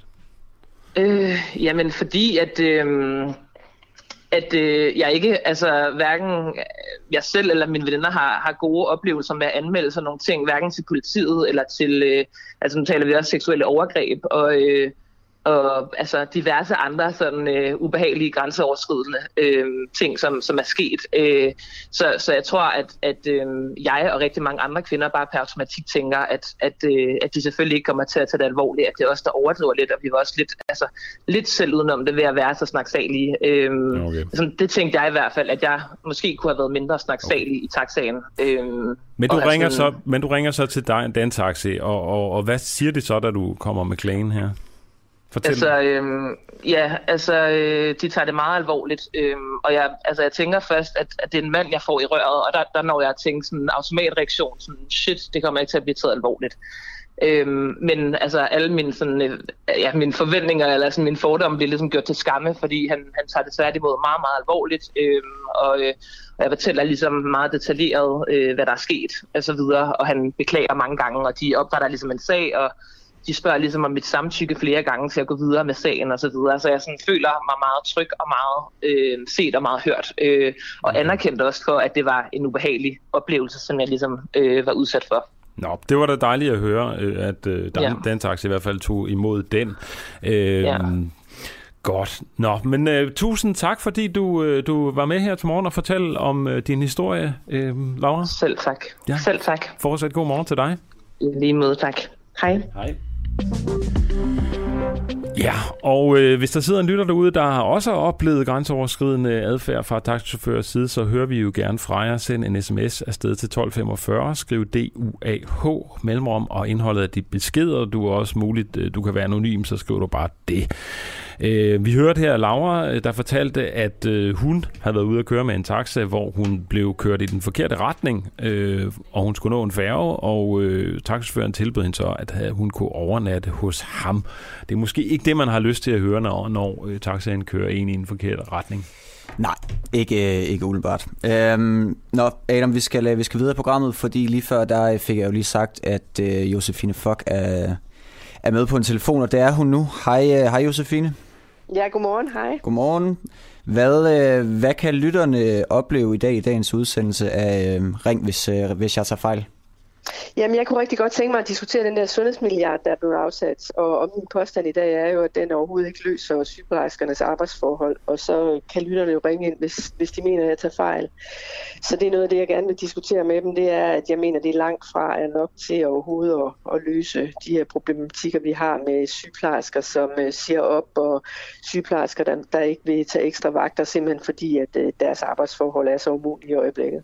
Ja, det er jo spørgsmålet, hvordan 1 milliard kan, kan løse, løse et problem i et, øh, i et sundhedsvæsen, der bruger 200 milliarder om, øh, om året. Øhm, lige præcis. Ja. Lige præcis. Så dem, du gerne vil snakke med, det er alle de mennesker, der, der mener, at øh, vi i forvejen bruger alt for mange penge på, på øh, sygehusvæsenet? Ja, lige præcis. Jeg vil virkelig gerne snakke med de der mennesker, som mener, at, øh, at, øh, at sygeplejerskerne bare skal løbe hurtigere og hurtigere, og alle de andre ansatte i sundhedsvæsenet, og at vi bruger alt for mange penge på sundhedsvæsenet, og vi skal stoppe vores skattefinansiering, og nogle af alle de gode liberale liberale lyttere derude, som, øh, som kan ringe ind til mig i dag, ikke? Som, øh, som plejer at sidde og hæppe på Steffen. Så ja. det, synes jeg kunne være, det synes jeg kunne være interessant. Men de plejer jo så, også at være meget gode til at ringe til dig. Altså, sidst, havde ja. du, sidst jeg så med, der havde du 1,3 tusind kommentarer på din udsendelse. Det var helt vildt. Ja. ja, men jeg forsøger at vælge nogle, nogle, nogle emner, som øh, jeg tænker interesserer folk. Ja. Og, og jeg tænker måske, at emnet i dag bliver lidt mere debatskabende, fordi der er jo, det er jo utroligt komplekst område, det omkring øh, sundhedsvæsenet. Men, øh, men jeg håber, at der kommer gang i den, så ja. bed endelig folk om at ringe ind. Jeg tror, det kommer til at ske helt af sig selv, øh, Josefine Fogg. Du, øh, så held og lykke med det, og... Øh, Husk nu, du skal ikke være så flink, altså. Du bliver nødt til at skære folk lidt af en gang imellem. Jeg synes simpelthen, du er for flink, må jeg indholde. Øh, men øh, det, det, er så mit råd her. Det. Ja. Det, det, det er godt, du skal ikke finde dig i det, altså. Giv den så gas. Vil jeg, så vil jeg være lidt hårdere over for de der, nogle af de der mansplaining, der go- kommer igennem en gang imellem. Det er godt at høre. du øh, som lytter er selvfølgelig også velkommen til at ringe til øh, Josefine Fogt øh, i programmet øh, Ring, hvis jeg tager fejl her klokken 4 i dag, ikke sandt, Nicolai? Jo, 4 til, 4 til 18. Og det er, 16 til 18 hedder og, og man skal ringe ind, hvis man synes, at det er øh, helt forkert, at, at man har afsat en milliard til øh, sygehuspersonalet, og, eller til sundhedsvæsenet i det hele taget, skal det Præcis. sige. Vi, øh, vi lyttes ved, Josefine. Det gør vi. Tak skal I have, og fortsat god morgen. Ikke? I måde.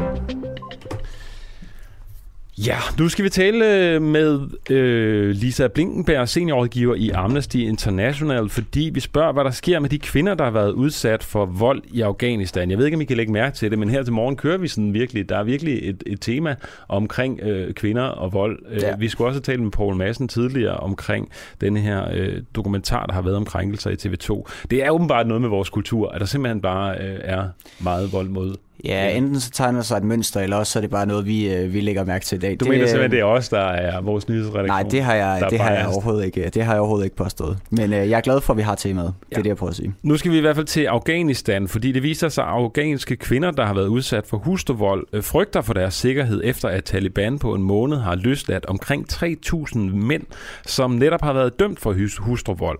Øhm, hvad er forklaringen på, at Taliban løslader øh, mænd, der er dømt for hustruvold? Øh, Lisa Blinkenberg, seniorrådgiver i Amnesty International. Ja, ja tak. Øhm, ja, altså øh, Taliban har løsladt øh, en tusindvis af kriminelle, øh, deriblandt øh, også mænd, der har øh, stået bag kønsbaseret vold. Øh, desværre har Afghanistan det meget kedelige statistik ifølge en øh, FN-aktør, at 9 ud af 10 kvinder har oplevet en form for partnervold eller vil opleve det i deres levetid. Øh, men, men mange af de her kriminelle øh, øh, ja, personer, som, som Taliban har løsladt, øh, de er øh, står bag øh, den her kønsbaserede vold. Samtidig ved vi, at øh, Taliban har lukket øh, tusindvis af kvindekrisecentre, så de her kvinder har ikke rigtig noget sted at gå hen. Mm-hmm. Og der er jo så øh, der er blevet lavet en rapport fra menneskerettighedsgruppen International, uh, Amnesty International, som du jo arbejder for eller rådgiver for.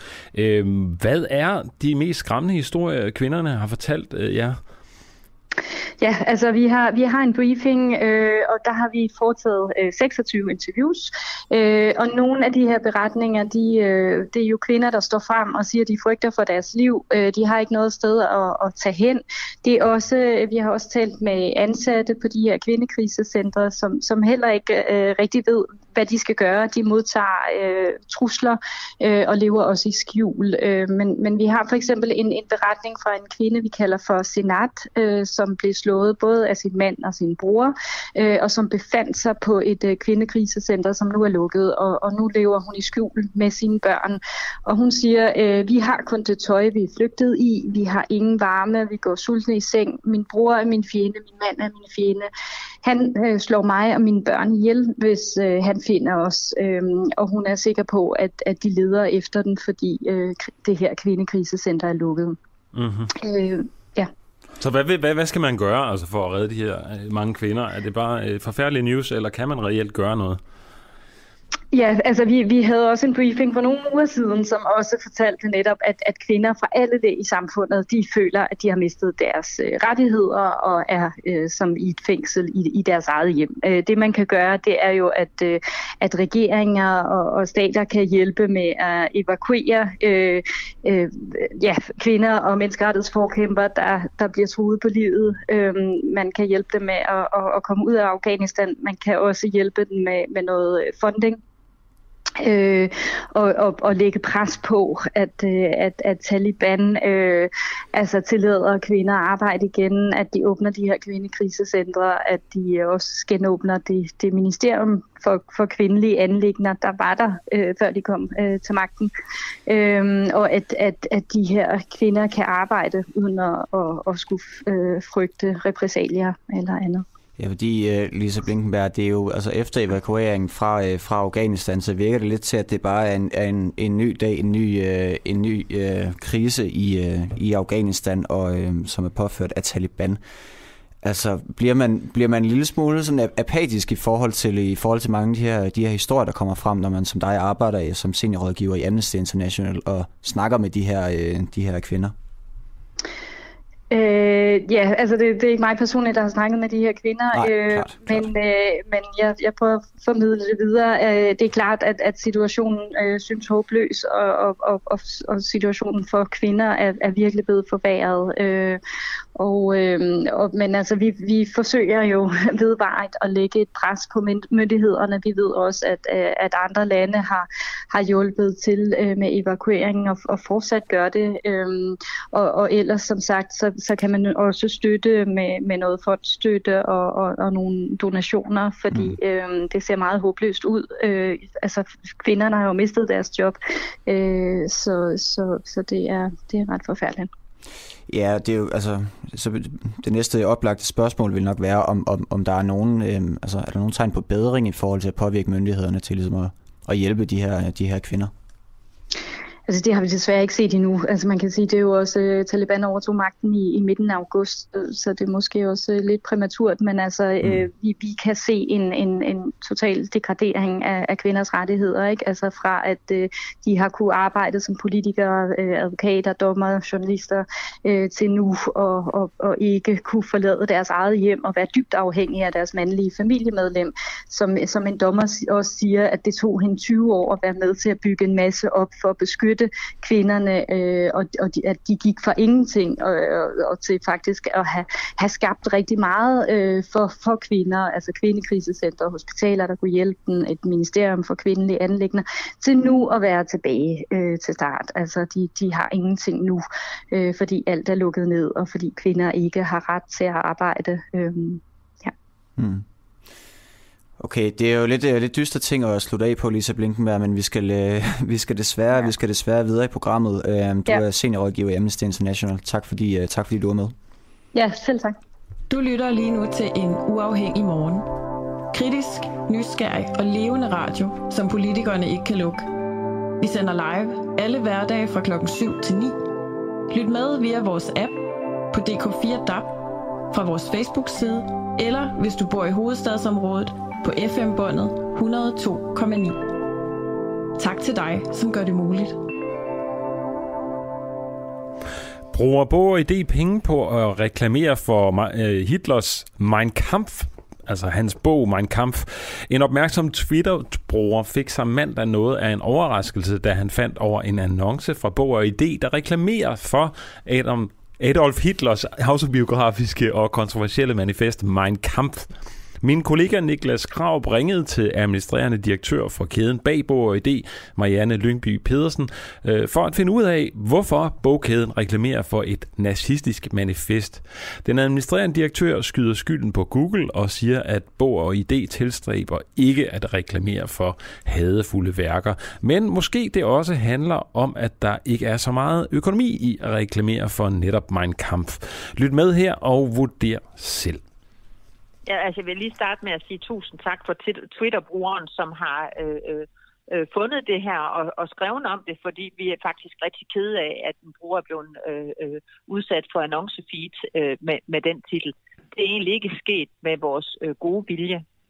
Øh, det er øh, et filter hos Google, som ikke har fået frasorteret den her bog, fordi Google, og der er vi enige med dem, Google øh, sammensætter annoncer øh, for os ude på Google øh, og følger efter brugerne, hvis man kan tillade sig at sige det, øh, der hvor de bevæger sig hen via Google, øh, med det her brugertilpassede øh, annoncefeed. Og der den her bog sluppet igennem det filter, som Google anvender, og det filter, det hedder, de frasorterer hadsk hadske produkter, hadsk tale, øh, racistisk, diskriminerende osv. Øh, jeg tror måske ikke listen de der var udtømmende, men, men jeg tror, man forstår, ja. hvad jeg mener. Ja. Så, så, øh, så det er simpelthen det, der er sket her. Og, og jeg, jeg tror godt, jeg kan finde måske en idé om, hvad der kan være sket, men, men jeg vil jo starte med at sige øh, undskyld til den her Twitter-bruger, og tak fordi han skrev det, fordi så kan vi gøre noget ved det. Okay, så, altså, så I, I bruger nogle annoncepenge, som går gennem Google Ja. Og så er det så deres algoritme, som ligesom har fejlet i at frasortere Mein Kampf. Ja, desværre, ja. Okay, men jeg kan forstå, at I har en politik ellers om ikke at, ikke at bruge annoncekroner på sådan noget som Mein Kampf. Ja, det er korrekt. Men vi vil jo gerne bruge annoncekroner, hvis der er nogen, der vil læse Knavsgaards Min Kamp, som jo er det, jeg tænker, man måske kan komme til at søge på, eller ordet kamp, jeg ved det ikke. Jeg kan jo kun gætte, så skal vi jo have fat i Twitter-brugeren, som har skrevet det, ja, ja. for at høre, hvad det er, han har søgt på, og det kunne være helt spændende at prøve at forfølge. Men ja, helt generelt, så ønsker vi i vores idé heller ikke at opfordre til øh, øh, øh, hadsk eller racistisk øh, øh, tale eller udfald. Øh, så der er nogle ting, vi sælger, for det kunne vi ikke finde på at stoppe men vi behøver ikke bruge annoncekroner på dem. Og ja, vi, vi sidder i en helt særlig situation som boghandlere, fordi at øh, vi bliver tit opfordret til at pille varer af hylden, især bøger. Ja. Og det gør vi ikke, fordi vi må aldrig blive en smagsdommer eller, eller censurere indhold. Vi, vi formidler indhold, vi sælger noget, en forfatter har skrevet. Vi må ikke begynde at udøve censur. Jeg tænker, det vil være helt forfærdeligt, hvis hvis vi som boghandlerkæde begyndte at udøve censur. Så for os er der en meget, meget tyk linje. Den er ikke fin her. Den er tyk. En tyk linje mellem, at vi ikke stopper salget af bøger, men der er også nogen, vi vælger ikke at bruge markedsføringskroner på. Nej, men, øh, og hvad er kravet? Men, altså, skal det være nazisme, eller er det generelt? Generelt øh... hadsk, øh, øh, øh hadsk tale, øh, ja. øh, ekstre, meget ekstremistiske et eller andet så øh, kan vi øh, øh, vælge at sige, at den skal vi ikke bruge annoncepenge på. Men, men helt generelt, så prøver vi faktisk på ikke at udøve censur, ikke at, og, og vi bortcensurerer ingen bøger. Hvad har I gjort ved det nu? Jamen, vi har simpelthen skrevet til Google. Okay. Øhm, og så kan vi måske prøve at vende den om, altså, og det er egentlig det sidste her, det skal ikke blive for langt, men, øh, men altså, hvad, hvad, altså, hvad er egentlig problemet med at bruge annoncekroner på for eksempel Mein Kampf? Altså, I skriver jo selv, inde på, øh, på beskrivelsen af bogen, blandt andet, at, mig, øh, at det er en af de væsentligste dokumenter til at forstå personen og skabelsen af det tredje riges redselsregime, og det bidrager ligesom til at forstå, hvordan Hitler tænkte, og hvordan han lykkedes med at forføre en hel nation. Og det giver indblik i hans politiske skarpsind. bidrager til fordybelse og agtpågivenhed. Så hvorfor skulle man ikke annoncere på det, når nu I selv skriver, at det giver det her indblik? Jamen, jeg tænker, at øh, altså, vi tror på faktisk, at øh, svært øh, er sværere end pennen, eller at pennen er stærkere end sværet her i huset. Øh, og vi tror på, at viden bekæmper ekstremisme. Øh, det er jo i øvrigt andre, der deler den tro end os. Så, så, så, så det kunne godt give god mening, men der, det, det er ikke en titel, der er sådan en, øh, en stor sælger. Øh, der er meget få bøger, der bliver købt øh, af Mein Kampf om året. Jeg tror, de kan tælles på en hånd. Så, så, øh, så vi putter ikke annoncekroner efter noget, der ikke er det store salg i. Så, så helt ud fra en øh, kynisk kommersiel betragtning, så øh, bruger vi vores annoncekroner på noget, der kan skaffe os et, øh, noget omsætning. Okay, så hvis der lige pludselig kom, øh, kom stort læsertal på Mein Kampf, kunne den så ende på, øh, på annoncelisten? Øh, pas. Jeg ved ikke, om den slipper igennem Googles øje igen. Nej. Men det er ikke noget, I vil, I vil, øh, I vil gå ind i og sige, altså helt, helt afvise? Nej, det tror jeg ikke. Det tror jeg. Jeg, jeg. jeg tror ikke, vi kommer til at køre den store annoncekampagne for Mein Kampf. Nej. Men, men altså, jeg skal jo aldrig sige aldrig, men jeg, jeg har svært ved at forestille mig okay, det. Okay, du udelukker det ikke? Øh, øh, nej. Så det kan godt være, at I bruger annoncekroner på Kampf. Hvis, Hvis det nu... bliver en, en kæmpe topseller den gang, øh, og alle danskere skal læse den, så vil jeg da ikke afvise, at vi kommer til at markedsføre den. Altså okay. sidste år brugte vi også penge på at markedsføre højskolesangbogen. Okay, nu fik jeg bare indtrykket af, at det ligesom var en, en etisk overvejelse, I havde gjort det på BOD, om ikke at, øh, at, at markedsføre sådan nogle ting her. Men måske handler det i virkeligheden om økonomi, lyder det jo lidt som. Ej, jeg tror, vi er over i den etiske, men igen må jeg sige, nu har vi jo øh, i lang tid, øh, som du selv sagde, øh, øh lagt vores øh, skæbne øh, til Googles noget omkring, at de har bygget et godt filter for at øh, man ikke kommer til at opleve, nu siger jeg stødende indhold, og det mener jeg så ikke, at man kamp er, men, men øh, der kan være andre bøger, der kunne virke stødende på nogen. Øh, og det har vi jo ingen intention om i bog og idé. Vi øh, ønsker at være øh, en seriøs boghandler, som har de bøger, man kan købe i Danmark på vores hylder, også engelske bøger og tyske bøger. Øh, og så øh, vil vi gerne bruge vores annoncekroner der, hvor det giver størst mening, også kommercielt for os. Har du nogensinde læst Mein Kampf, Adam? Nej, jeg har læst lidt, lidt, lidt lille, lille uddrag eller noget. Jeg har læst øh, Knavsgaard, min kamp. Øh, den er, det er et ganske glimrende værk. Hvad med dig selv? Jeg har læst uddrag af, af Mein Kampf, særligt den del, der omhandlede kultur. Ja. Og så har jeg egentlig ikke lyst til at sige mere, fordi det, det, det er simpelthen noget af det dårligste, jeg nogensinde har læst. Det er ekstremt dårligt skrevet. Okay.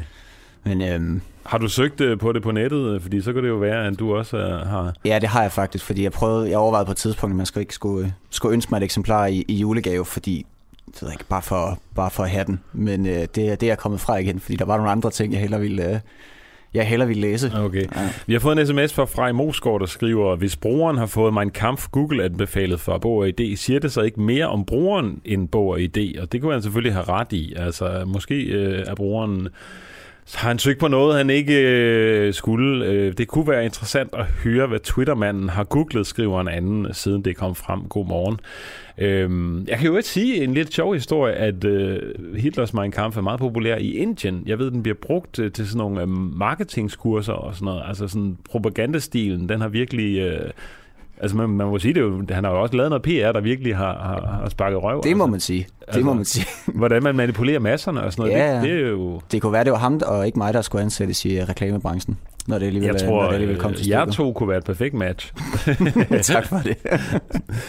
Nå, øhm, har du nogle nyheder til mig ellers? Øh, jeg har lige en enkelt lille, lille kuriøs en, som, øh, som jeg får at vide, at vi ikke kan nå. Og det er den, jeg havde tænkt mig at læse den op før, men vi når den simpelthen ikke. Vi springer simpelthen øh, vi springer til noget, vi skulle have haft tidligere i, øh, tidligere i programmet. Det er nogle øh, grusomme vidnesbyrd, som de øh, fortæller om. Og jeg synes, det er rystende, at de har skulle gå med den skam, som de fortæller om. Og den skam må vi være nogle andre, der tager på os nu. Hvad så du selv? Jamen, jeg så det ikke. Øh, og jeg spørger mig selv, hvad jeg skulle have set og hvad jeg kunne have set. Øh, det vi hører om i, i, i dokumentaren er jo også, det er jo skjult, altså det er jo ikke, det er ikke noget, der har foregået for næsen af os alle sammen. Jeg tager med mig, at øh, fordi man ikke selv oplever noget, øh, og, og så skal man Søren Jens med slå ørerne ud og være nysgerrig på, hvad der er, der foregår, og, øh, og, og sikre sig, at alt er i orden, øh, og ikke slå tingene. Ja, øh, det var Ulla Pros, vi hørte her, nyhedsdirektør på TV2, øh, i, da hun blev interviewet i Deadline, øh, efter afsløringerne i dokumentaren om krænkelser på TV2. Så har en lang række nuværende og tidligere chefer og ledere på tv-stationen svært ved at rindre, hvad der har, hvad der er foregået, og at der har eksisteret en sexistisk kultur. Øh, Spørgsmålet er jo, øh, Paul Madsen, du har jo tidligere været chef for TV2-nyhederne i øh, mellem 99 og 2001, øh, og det kniber jo hos, med hukommelsen hos mange TV2-ledere, men øh, hvordan med dig? Kan du huske noget fra den gang? Ja, jeg husker stadigvæk øh, 20 år tilbage. Det tror jeg også, der er mange andre, der er i stand til. Jeg tror, man skal selvfølgelig se det hele i øh, en anden sammenhæng, som det jo var øh, for 20 år siden. Det, jeg oplevede, da jeg var chef på TV2 fra 1996 og så frem til 2001, det var i virkeligheden, tror jeg, sådan overtyren eller indledningen øh, til en kultur, som, som kørte fuldstændig af sporet. Altså, mm-hmm. hvilket man jo kan se i den, i den her dokumentar. Altså, der var to øh, meget, meget forskellige øh, scenarier. Der var øh, sådan, som folk opførte sig i Odense, altså på hovedstationen, og jeg var frem til 99. Øh, der var man... Øh, øh, havde nærmest sådan en single-kultur, selvom folk øh, i havde måske familier, som boede i København, men alle var ligesom øh, unge sammen om noget nyt. Og mens man i Københavner-redaktionen, som jeg flyttede til i 99, det var meget mere sådan en, en mere almindelig øh, tilgang til det, at folk skulle hjem til deres familier og så videre. Øh, men det er jo, altså, det jeg jo undrer mig over i dag, det er jo at høre alle de her mennesker fortælle, at de ingenting kan huske. Mm. Og jeg vil sige, det er, det er allermest undrer mig over, det er, når jeg hører uh, TV2's direktør, uh, Merete Eltrup, uh, som var direktør frem til uh, 2019, uh, fortælle, at hun er simpelthen så overrasket over at se uh, den her dokumentar. Man skal lige huske på en ting, øh, hvad der skete i 2015, nemlig at Michael Dyrby, øh, nyhedsdirektøren, bliver fyret. Han bliver fyret for et forhold, som intet har med TV2 at gøre, men hvor han har et forhold til en kvinde øh, uden for TV2. Og der må jeg bare sige, også som mangeårig leder, at man bliver ikke fyret øh, for at have en affære med nogen, øh, som ikke er på ens arbejdsplads, med mindre øh, der går noget andet forud. Aha. Så jeg har simpelthen svært ved at forestille mig, at øh, Merete Eltrup har fyret ham i 2015, uden at der har været øh, nogle andre sager. Jeg vil bare sige, at jeg sad på Ekstrabladet, og alle mulige andre steder i den danske mediebranche sad man og fulgte øh, den sladder, som var omkring TV2 og omkring Michael Dyrby. Og der synes jeg et eller andet sted, at det ville klæde øh, nogle af de mennesker, der faktisk var der, øh, frem øh, til for ganske nylig, altså 2015, og fortælle, at øh, ja, selvfølgelig så de det. Vi sad i den bus, øh, som Ekstrabladet har afsløret, øh, lyste ned på Michael Dyrby, der stod og råsnede på en af de ansatte. Altså, tænk på, hvor mange mediechefer rundt omkring på de danske øh, mediearbejdspladser lige nu, øh, der rent faktisk var på TV2 øh, på det tidspunkt. Mm. Øh, det ville jo være rart, hvis en af dem stillede sig op i dag og sagde, ja, vi så det godt, vi greb ikke ind, det var også forkert. Øh, det burde vi have gjort øh, langt tidligere, end at der er en dokumentar i 2021, der skal gå ind ligesom, øh, og sætte standarden for, hvordan man gør. Ja, der er ikke meget selvrensagelse. Altså, hvad tænker du? Er det fordi, man holder hånden over sine øh, venner, eller, eller hvad er årsagen? Altså, Jamen altså prøv at høre, i mediebranchen er der en helt anden standard. Øh, altså mediebranchen har to standarder. En, der gælder for alle andre, og en, der gælder for mediebranchen selv. Og det vil sige, når mediebranchen skal undersøge sig selv, øh, så øh, holder man hånden over venner og bekendte, fordi vi er sådan en lille, nærmest incestuøs øh, branche, hvor alle kender alle. Mens hvis det er en politiker eller det er en erhvervsmand, øh, så er der simpelthen ingen grænser for, øh, hvor langt vi vil gå i afsløringerne.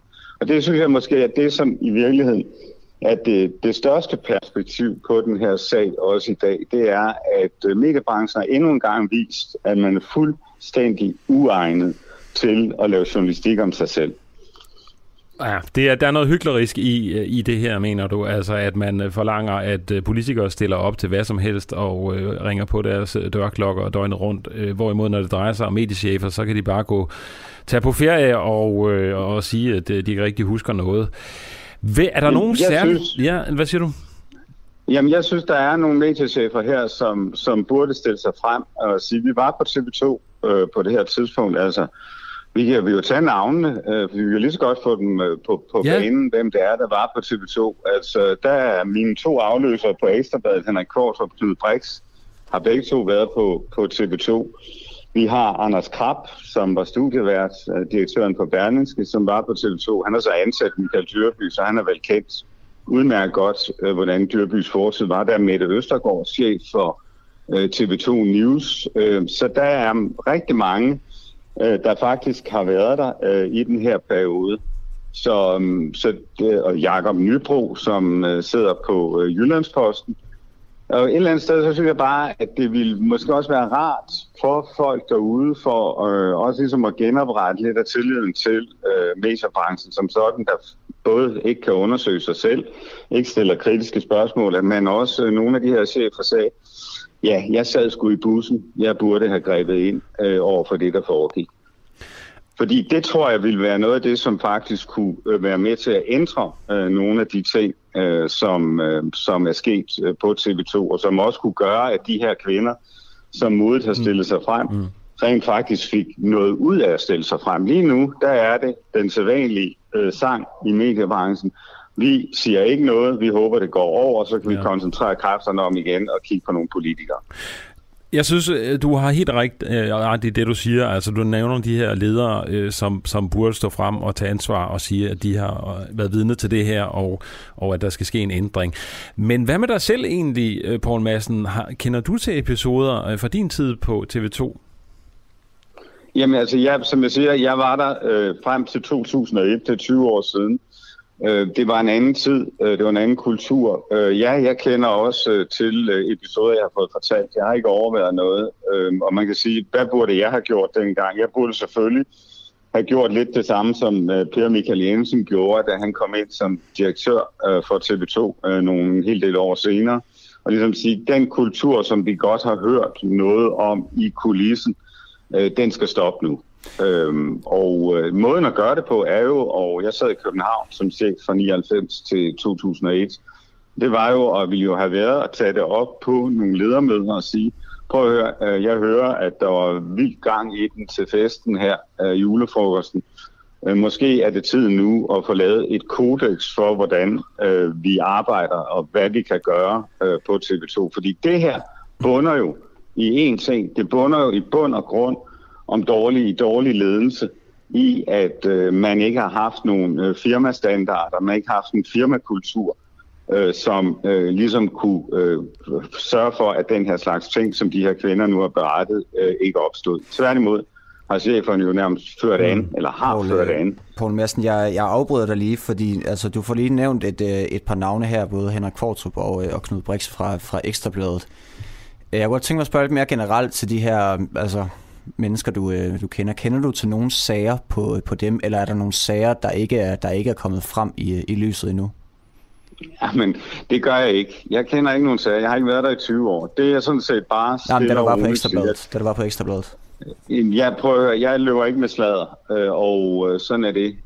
Men det jeg siger, det er, at det vil klæde de her mange chefer, Henrik Kors Knud Brix, Mette Østergaard, Jakob Nybro, Anders Krab, at de stillede sig op bare en af dem og sagde, ja selvfølgelig, øh, vi så det, øh, vi gjorde ikke noget. Lad os, øh, lad os få gjort noget ved det øh, fremadrettet, så vi sikrer, mm. at det her ikke sker. Men har du selv set noget? Nej, jeg har ikke set noget. Okay. Øh, er, det, er, det fordi, du, øh, er det fordi, du ikke vil løbe med sladder, eller, eller hvordan? Nej, altså jeg var fra 96 til 99 var jeg en del af ledelsen i, i Odense. Det var, der var jeg i 30'erne. Øh, jeg var gift, øh, blev forelsket i en kvinde på øh, TV2, blev gift med hende. Så jeg var bare i en, en helt anden øh, situation, og det, jeg gik for øvrigt også tidligt hjem fra festerne dengang, fordi, mm. øh, ikke fordi jeg var nervøs for, at jeg skulle begynde at pille med damerne, men fordi at øh, jeg ikke gad stå og diskutere sidst på natten med en fuld medarbejder med eller andet, som vedkommende var øh, utilfreds med.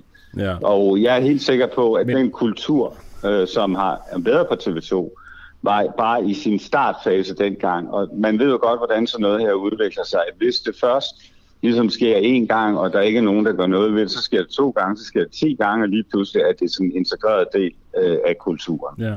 Dengang øh, du var, du har været chefredaktør på Ekstrabladet efterfølgende i, i mange år. Øh, vidste du dengang, at øh, Dyrby og Jesdorf Petersen og Gårdbo øh, øh, var seksuelt grænseoverskridende? Nej, det vidste jeg ikke. Du havde altså, ikke hørt noget om det overhovedet? Jeg, jeg, vidste, jeg vidste at, øh, at jeg har fået fortalt øh, nogle af de ting, som også er kommet frem nu, som sådan på rygtebasis. Men der er jo enorm forskel på at øh, høre rygter, sladder, som der er enormt meget af i journalistkredse, og så kunne lave journalistik på det. Og det er jo derfor, at den her dokumentar også er rigtig god, fordi den øh, laver journalistik på den sladder, som har været, og der er nogle kvinder, der modstiller sig frem mm. øh, og fortæller øh, deres historie. Okay, Men det jeg siger, det er, at hvis man er først og fremmest, hvis man er på TV2 i hele den her periode op gennem nålerne og tierne øh, og frem til i dag, så har jeg svært ved at forestille mig, at man har kunne undgå øh, og øh, ligesom høre nogle ting, som man burde have gået videre med. Mm-hmm. Det er jo meget sjovt, øh, at du siger, at øh, man ikke kan lave historier på slader. Det er der jo nok nogen, der vil mene, at Ekstrabladet har gjort tidligere. Øh, men altså, du vil, siger du jo, ikke... der er jo enorm forskel på at dokumentere slader. Man kan sagtens gå videre med slader og lave journalistik på det. Dybest set er dokumentaren jo også et udtryk for noget, som har været gangslader på TV2, som der er lavet journalistik på. Men det handler om så efterfølgende at få nogen til at dokumentere øh, den slader, som har været på gangen. Og det er jo mm. selvfølgelig også sådan, Ekstrabladet har lavet masser af journalistik. Ja.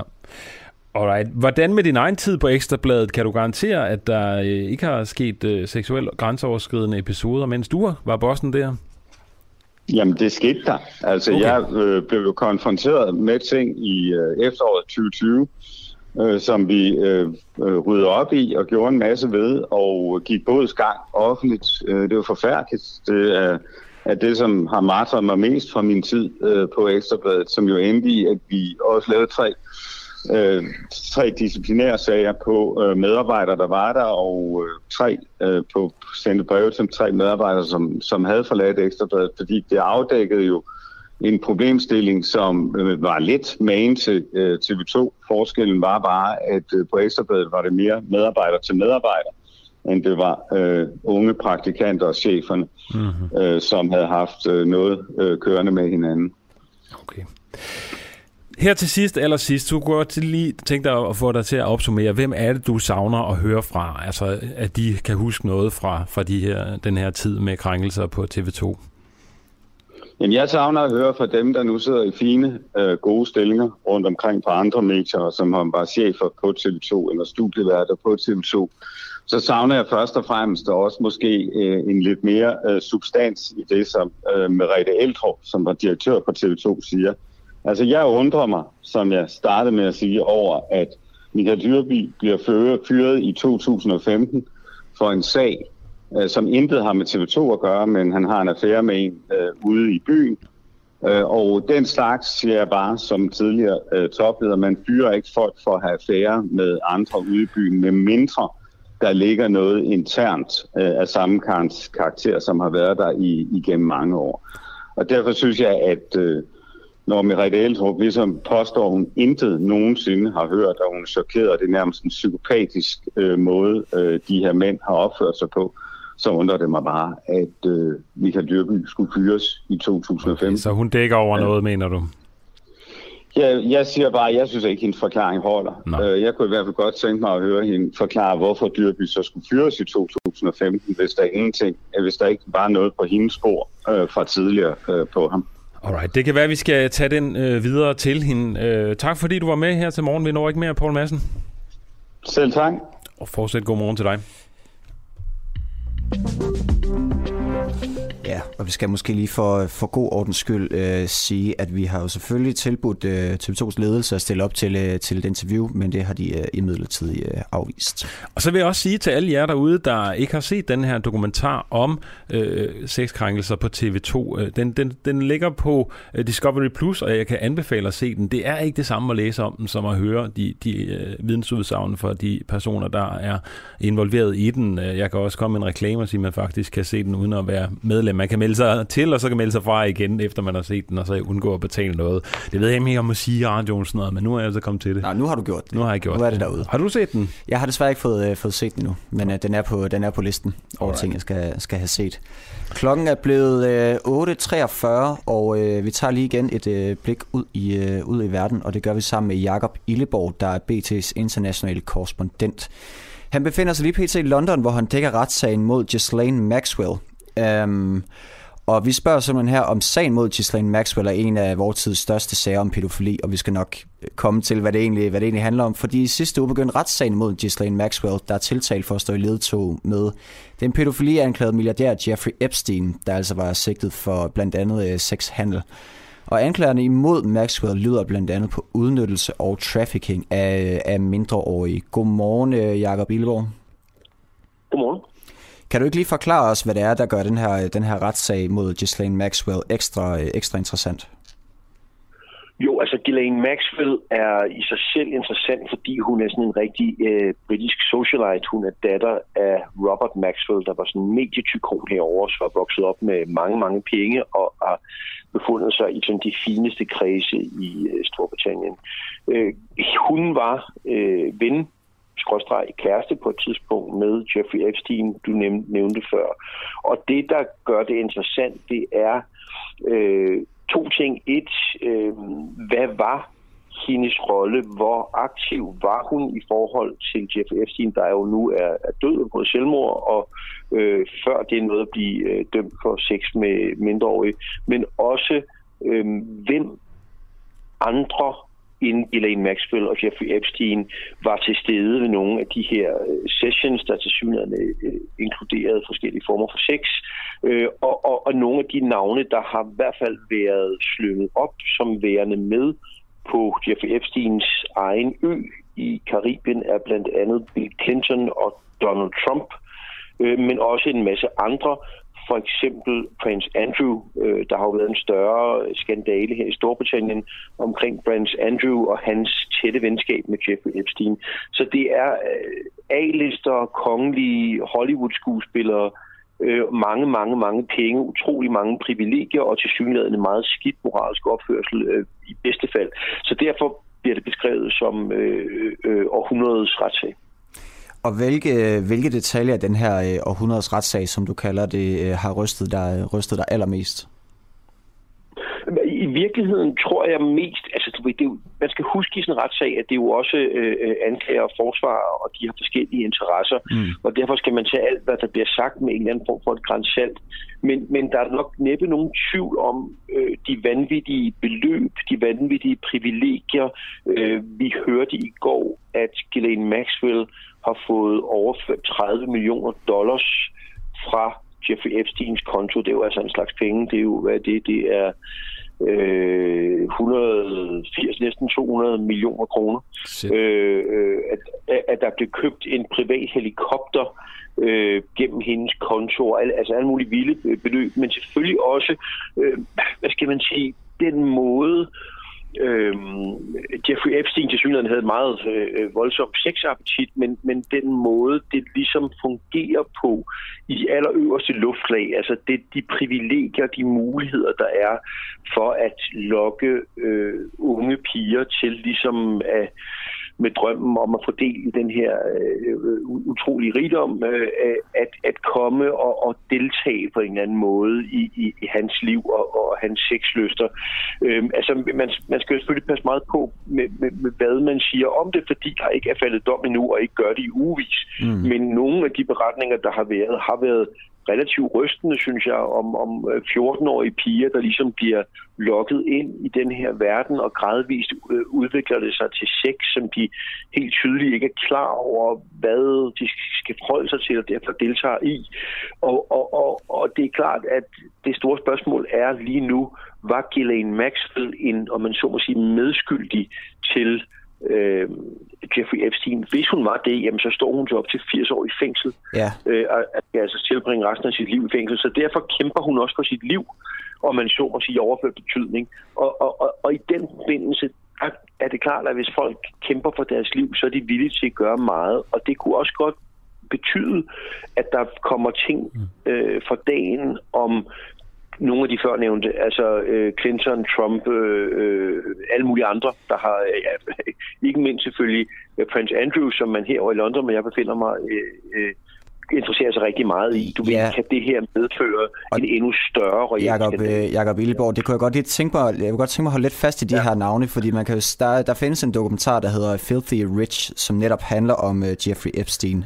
Um, hvor blandt andet en af historierne er på den her karibiske ø, der er, er, har der været blokeret telefonsignaler, så man ikke har kunne spore, øh, hvilke telefoner og hvilke beskedkorrespondencer, der er kommet ud og ind fra den her, den her karibiske, karibiske ø.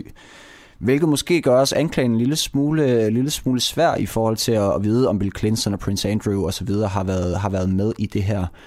Øhm, men hvad er det præcis, man med uh, anklagen går på, at, uh, at uh, Giselle, uh, uh, hvad hedder hun, Ghislaine Maxwells uh, rolle har været? Jeg, jeg Ghislaine hedder hun ja, i virkeligheden, men det er lige meget. altså, ved det, uh, jamen altså, hun skulle have været sådan en, um, en, en hvad skal man sige, en, en aktiv go-to-girl, som ligesom øh, stod for det praktiske. Altså, det var hende, der ligesom var den, det menneskelige ansigt, der overtalte de her piger til, at de kunne få en stor fremtid og få betalt uddannelse eller penge til andre gode ting, øh, hvis, de, hvis de ligesom hjalp øh, øh, Jeffrey Epstein, og han havde en, et ubendigt behov til at blive masseret, og øh, viste sig undervejs skulle have sex mindst tre gange om dagen, og de passede det lige til den type, som han godt kunne lide, og der blev lagt en, en sådan en lille pige skoleuniform frem, og du ved sådan en masse ting, som, som øh, øh, hun aktivt skulle have været del i.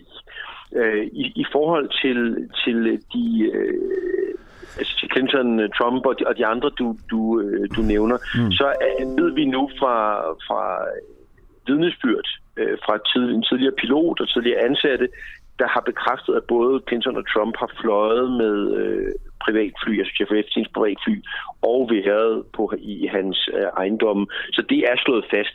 Det er jo slet ikke det samme, som de på nogen som helst måde øh, har deltaget i noget. Nej, det, tror det, jeg ikke, det, det, det, det ved vi ikke noget om, må vi så konkludere, nej, ikke sandt? Nej. Øh, vi ved ikke, om Prince Andrew, Bill Clinton og Donald Trump har, har, har fået seksuelle ydelser gennem Jeffrey Epstein. Det bliver spændende, om det kommer frem nogensinde.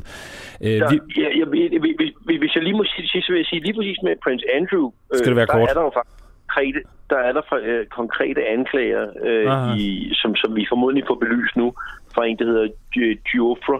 Øh, og, og derfor bliver det spændende at se øh, de næste uger, når hun skal vidne, om hun løfter sløret for, for øh, noget omkring Prince Andrews ja. aktivitet. Der har vist været øh, rimelig mediestorm omkring Prince Andrew, for, øh, fordi han virker rimelig suspekt i sine udtalelser. I hvert fald også det, jeg har set. Tak fordi du var med her til morgen, Jakob Illeborg, BT's internationale korrespondent. Ja, og nu skal vi altså prøve at blive lidt klogere på, hvad det er, der foregår med, med denne her kultur af, af, af sexistiske mænd, der er grænseoverskridende, som jo mere eller mindre har været gennemgående for, for virkelig mange indslag her til morgen, ikke Nikolaj? Jo, det må man sige. Øhm... Og og derfor så prøver vi at tale med, med Signe V. Benson, der er psykolog og seksolog, fordi vi skal prøve, om hun kan blive, gøre os klogere på, hvad der trigger øh, mediechefers seksuelt øh, græns, og, grænseoverskridende adfærd. Altså den her dokumentar om sexistisk arbejdsmiljø på TV2 har jo sat fokus på seksuelt grænseoverskridende adfærd i mediebranchen. Og øh, her til morgen har vi jo også det her tema med taxichauffører, som mm. ikke kan opføre sig ordentligt og holde fingrene for sig selv. Øh, vi har hørt om øh, Afghanistan. Øh, det er så lidt øh, anden kultur, men øh, hvor mænd øh, også udnytter deres kvinder osv. Mm. Og, øh, og nu har vi lige hørt øh, historien her øh, om, øh, hvad er det hun hedder, Maxwell, Ja, Ghislaine Maxwell, tror jeg, øh, jeg tror, jeg fik sagt det forkert. Som muligvis har været sådan en, en rofer for, for mindre piger ja. øh, til ham her Epstein. Signe V. Benson, psykolog og seksolog. Øh, kan du prøve at forklare os, hvad der rent psykologisk kan, kan lægge til grund for de her øh, seksuelle og grænseoverskridende tilnærmelser fra, fra mænd i, i høje stillinger? Ja, hej. Øhm, det, er jo, det, det er jo rigtig svært at se ind i den enkelte mand, men man kan sige generelt, så er der jo sådan en, øh, en kultur i nogle øh, arbejds, øh, eller dele af arbejdslivet, som gør, at, at det er meget nemt at have, have den slags adfærd kørende. Øhm, altså for eksempel, at, at man i, igennem, det har jo ikke været øh, øh, øh, nogen hemmelighed, at altså det har nærmest været sådan en stående joke i filmbranchen, ikke? Om, at man altid har fremstillet de her sådan, store, fede øh, producenter, som sidder der med stor cigar og vil have starletterne til at øh, performe, ikke bare mm, skuespil, mm, mm, men også øh, seksuelt for dem. Så, så når, der, når der er sådan en underliggende ja, ja, vi griner lidt af det og sådan nogle ting, men, øh, men når man faktisk ligesom i virkeligheden anerkender, at når man det er så bare sådan, det er, øh, det er så okay. Sådan må man så godt opføre sig, fordi øh, hvis der er nogen, der råber op, jamen, så er de bare lidt for følsomme, eller lidt for, ja. for sensitive, eller lidt kedelige. Ikke? Spørgsmålet er jo her, om det er øh, sådan enkeltpersonerne, vi psykologisk skal grave ned i og spørge, om der er sådan særlige psykologiske træk, eller om det simpelthen bare er hele kulturen, den er galt med. Vi har jo virkelig øh, beskæftiget os med mange ting, der, der berører ja. sexisme her til morgen for eksempel. Ja. Øh, hvad, hvad er din vurdering sådan umiddelbart? Altså, jeg, jeg tror, det er en kombination, fordi det er jo ikke alle mænd, som, eller kvinder for den sags skyld, som, som er i de her miljøer, hvor det har trives, som har opført sig krænkende. Det bliver man jo også nødt til at kigge på og sige, jamen, selvom der er sådan en kultur, så er der jo stadigvæk masser af mennesker, som opfører sig jo, jo, det, det, det, det tror jeg godt, vi ved. Det tror jeg godt, vi ved. Men hvis vi prøver ja. at fokusere på, på dem, der, der er grænseoverskridere, og som jo ja. Øh, ja, ja. viser sig, Men, er flere, end vi havde regnet med. Det er rigtigt, og jeg tror også, altså der, der sker også noget i nogle af de her brancher, fordi det, det er brancher, der er svære at komme ind i, og når først man ligesom sidder øh, på magten, så har man måske kæmpet sig dertil, mm. og så føler man sig måske mere berettiget til at udøve sin magt på alle mulige måder. Og jeg tror, at de fleste af de mænd, som du spørger, som har krænket, oplever det ikke selv som om, at de er krænkere. Nej. Nej, det virker jo Altså det er jo det interessante ved det. Ja. Øhm, så, så, så når, man, når man sådan går til en, som har, har krænket adskillige kvinder, og spørger, jamen, hvad får dig til at gøre det her? Så er det så lidt, jamen, men det er jo, øh, jamen ja, jeg er jo bare sød og venlig, og jeg prøver jo bare, du ved, jeg kan bare godt lide kvinder og sådan noget. Så de, de opdager ikke selv den der, mm. det der skred, der foregår inde i dem. Er det men, fordi, de er så selvoptaget, at de simpelthen øh, har sådan nogle store egoer, at de ikke tænker, nej, men øh, det kan ikke være mig personligt, der er noget galt med. Jeg, jeg, altså, alle kvinder må jo elske mig på en eller anden måde. Er der sådan en, en blind vinkel der, eller hvad skal vi skyde For nogle af dem, for mm. nogle af dem er der helt klart sådan det, vi tidligere ville kalde psykopatiske træk, som simpelthen er fuldstændig ude af trit med, øh, hvad filerne de egentlig laver. Men rigtig ofte så mødes de jo også af kvinder, som som prøver sådan på at sige nej på en næsten sådan usynlig måde, fordi de er pis bange for, ja undskyld, jeg banner, men de er virkelig bange for at blive, øh, ikke få jobbet, eller øh, komme i bad standing og sådan nogle ting. Så rigtig tit, så får de jo heller ikke bare sådan et klart, ved du hvad, Marker, nu holder du fingrene for dig selv. Øhm, fordi at der, der er et offer på den anden side, som er virkelig bange. Præcis. Og det er vel også noget med det nogle gange, at man kan føle sig skyldig øh, som kvinde. Det hører vi i hvert fald øh, Teresa Salomonsen sige i dokumentaren. Det er med, at man føler, at det er sin egen skyld. Altså måske har man selv lagt op til det på en eller anden måde. Hvis nu Michael øh, Dyrby eller Jes Dorf Petersen opsøgte dig og ønskede hjælp til at tøjle deres seksuelle adfærd, vil du så mm. kunne hjælpe dem? Det er et godt spørgsmål.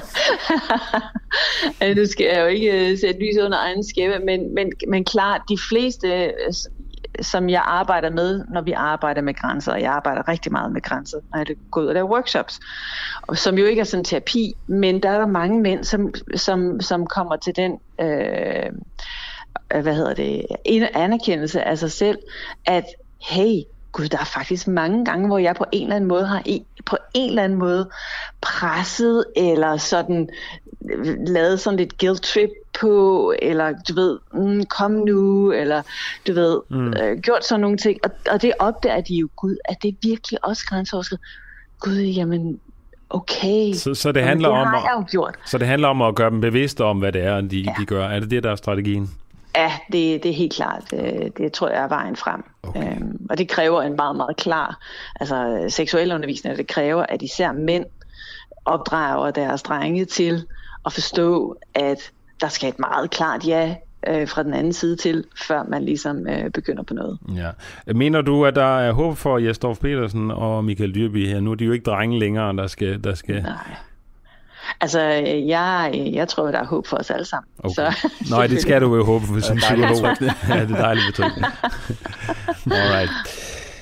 Ja, man kan jo også spørge her til sidst, øh, hvordan man kan karakterisere en souschef, øh, så der siger som det første til en ny medarbejder, velkommen ombord, Torsten. Du skal bare vide, at øh, hvis jeg havde bestemt, så var du aldrig blevet ansat. Det var Michael Dyrby, der sagde det til en journalist, Torsten Reinholdt, har mm. Torsten Reinholdt skrevet på, på Facebook. Øh, hvad er man for en type, hvis man, hvis man kommer med sådan en udtalelse?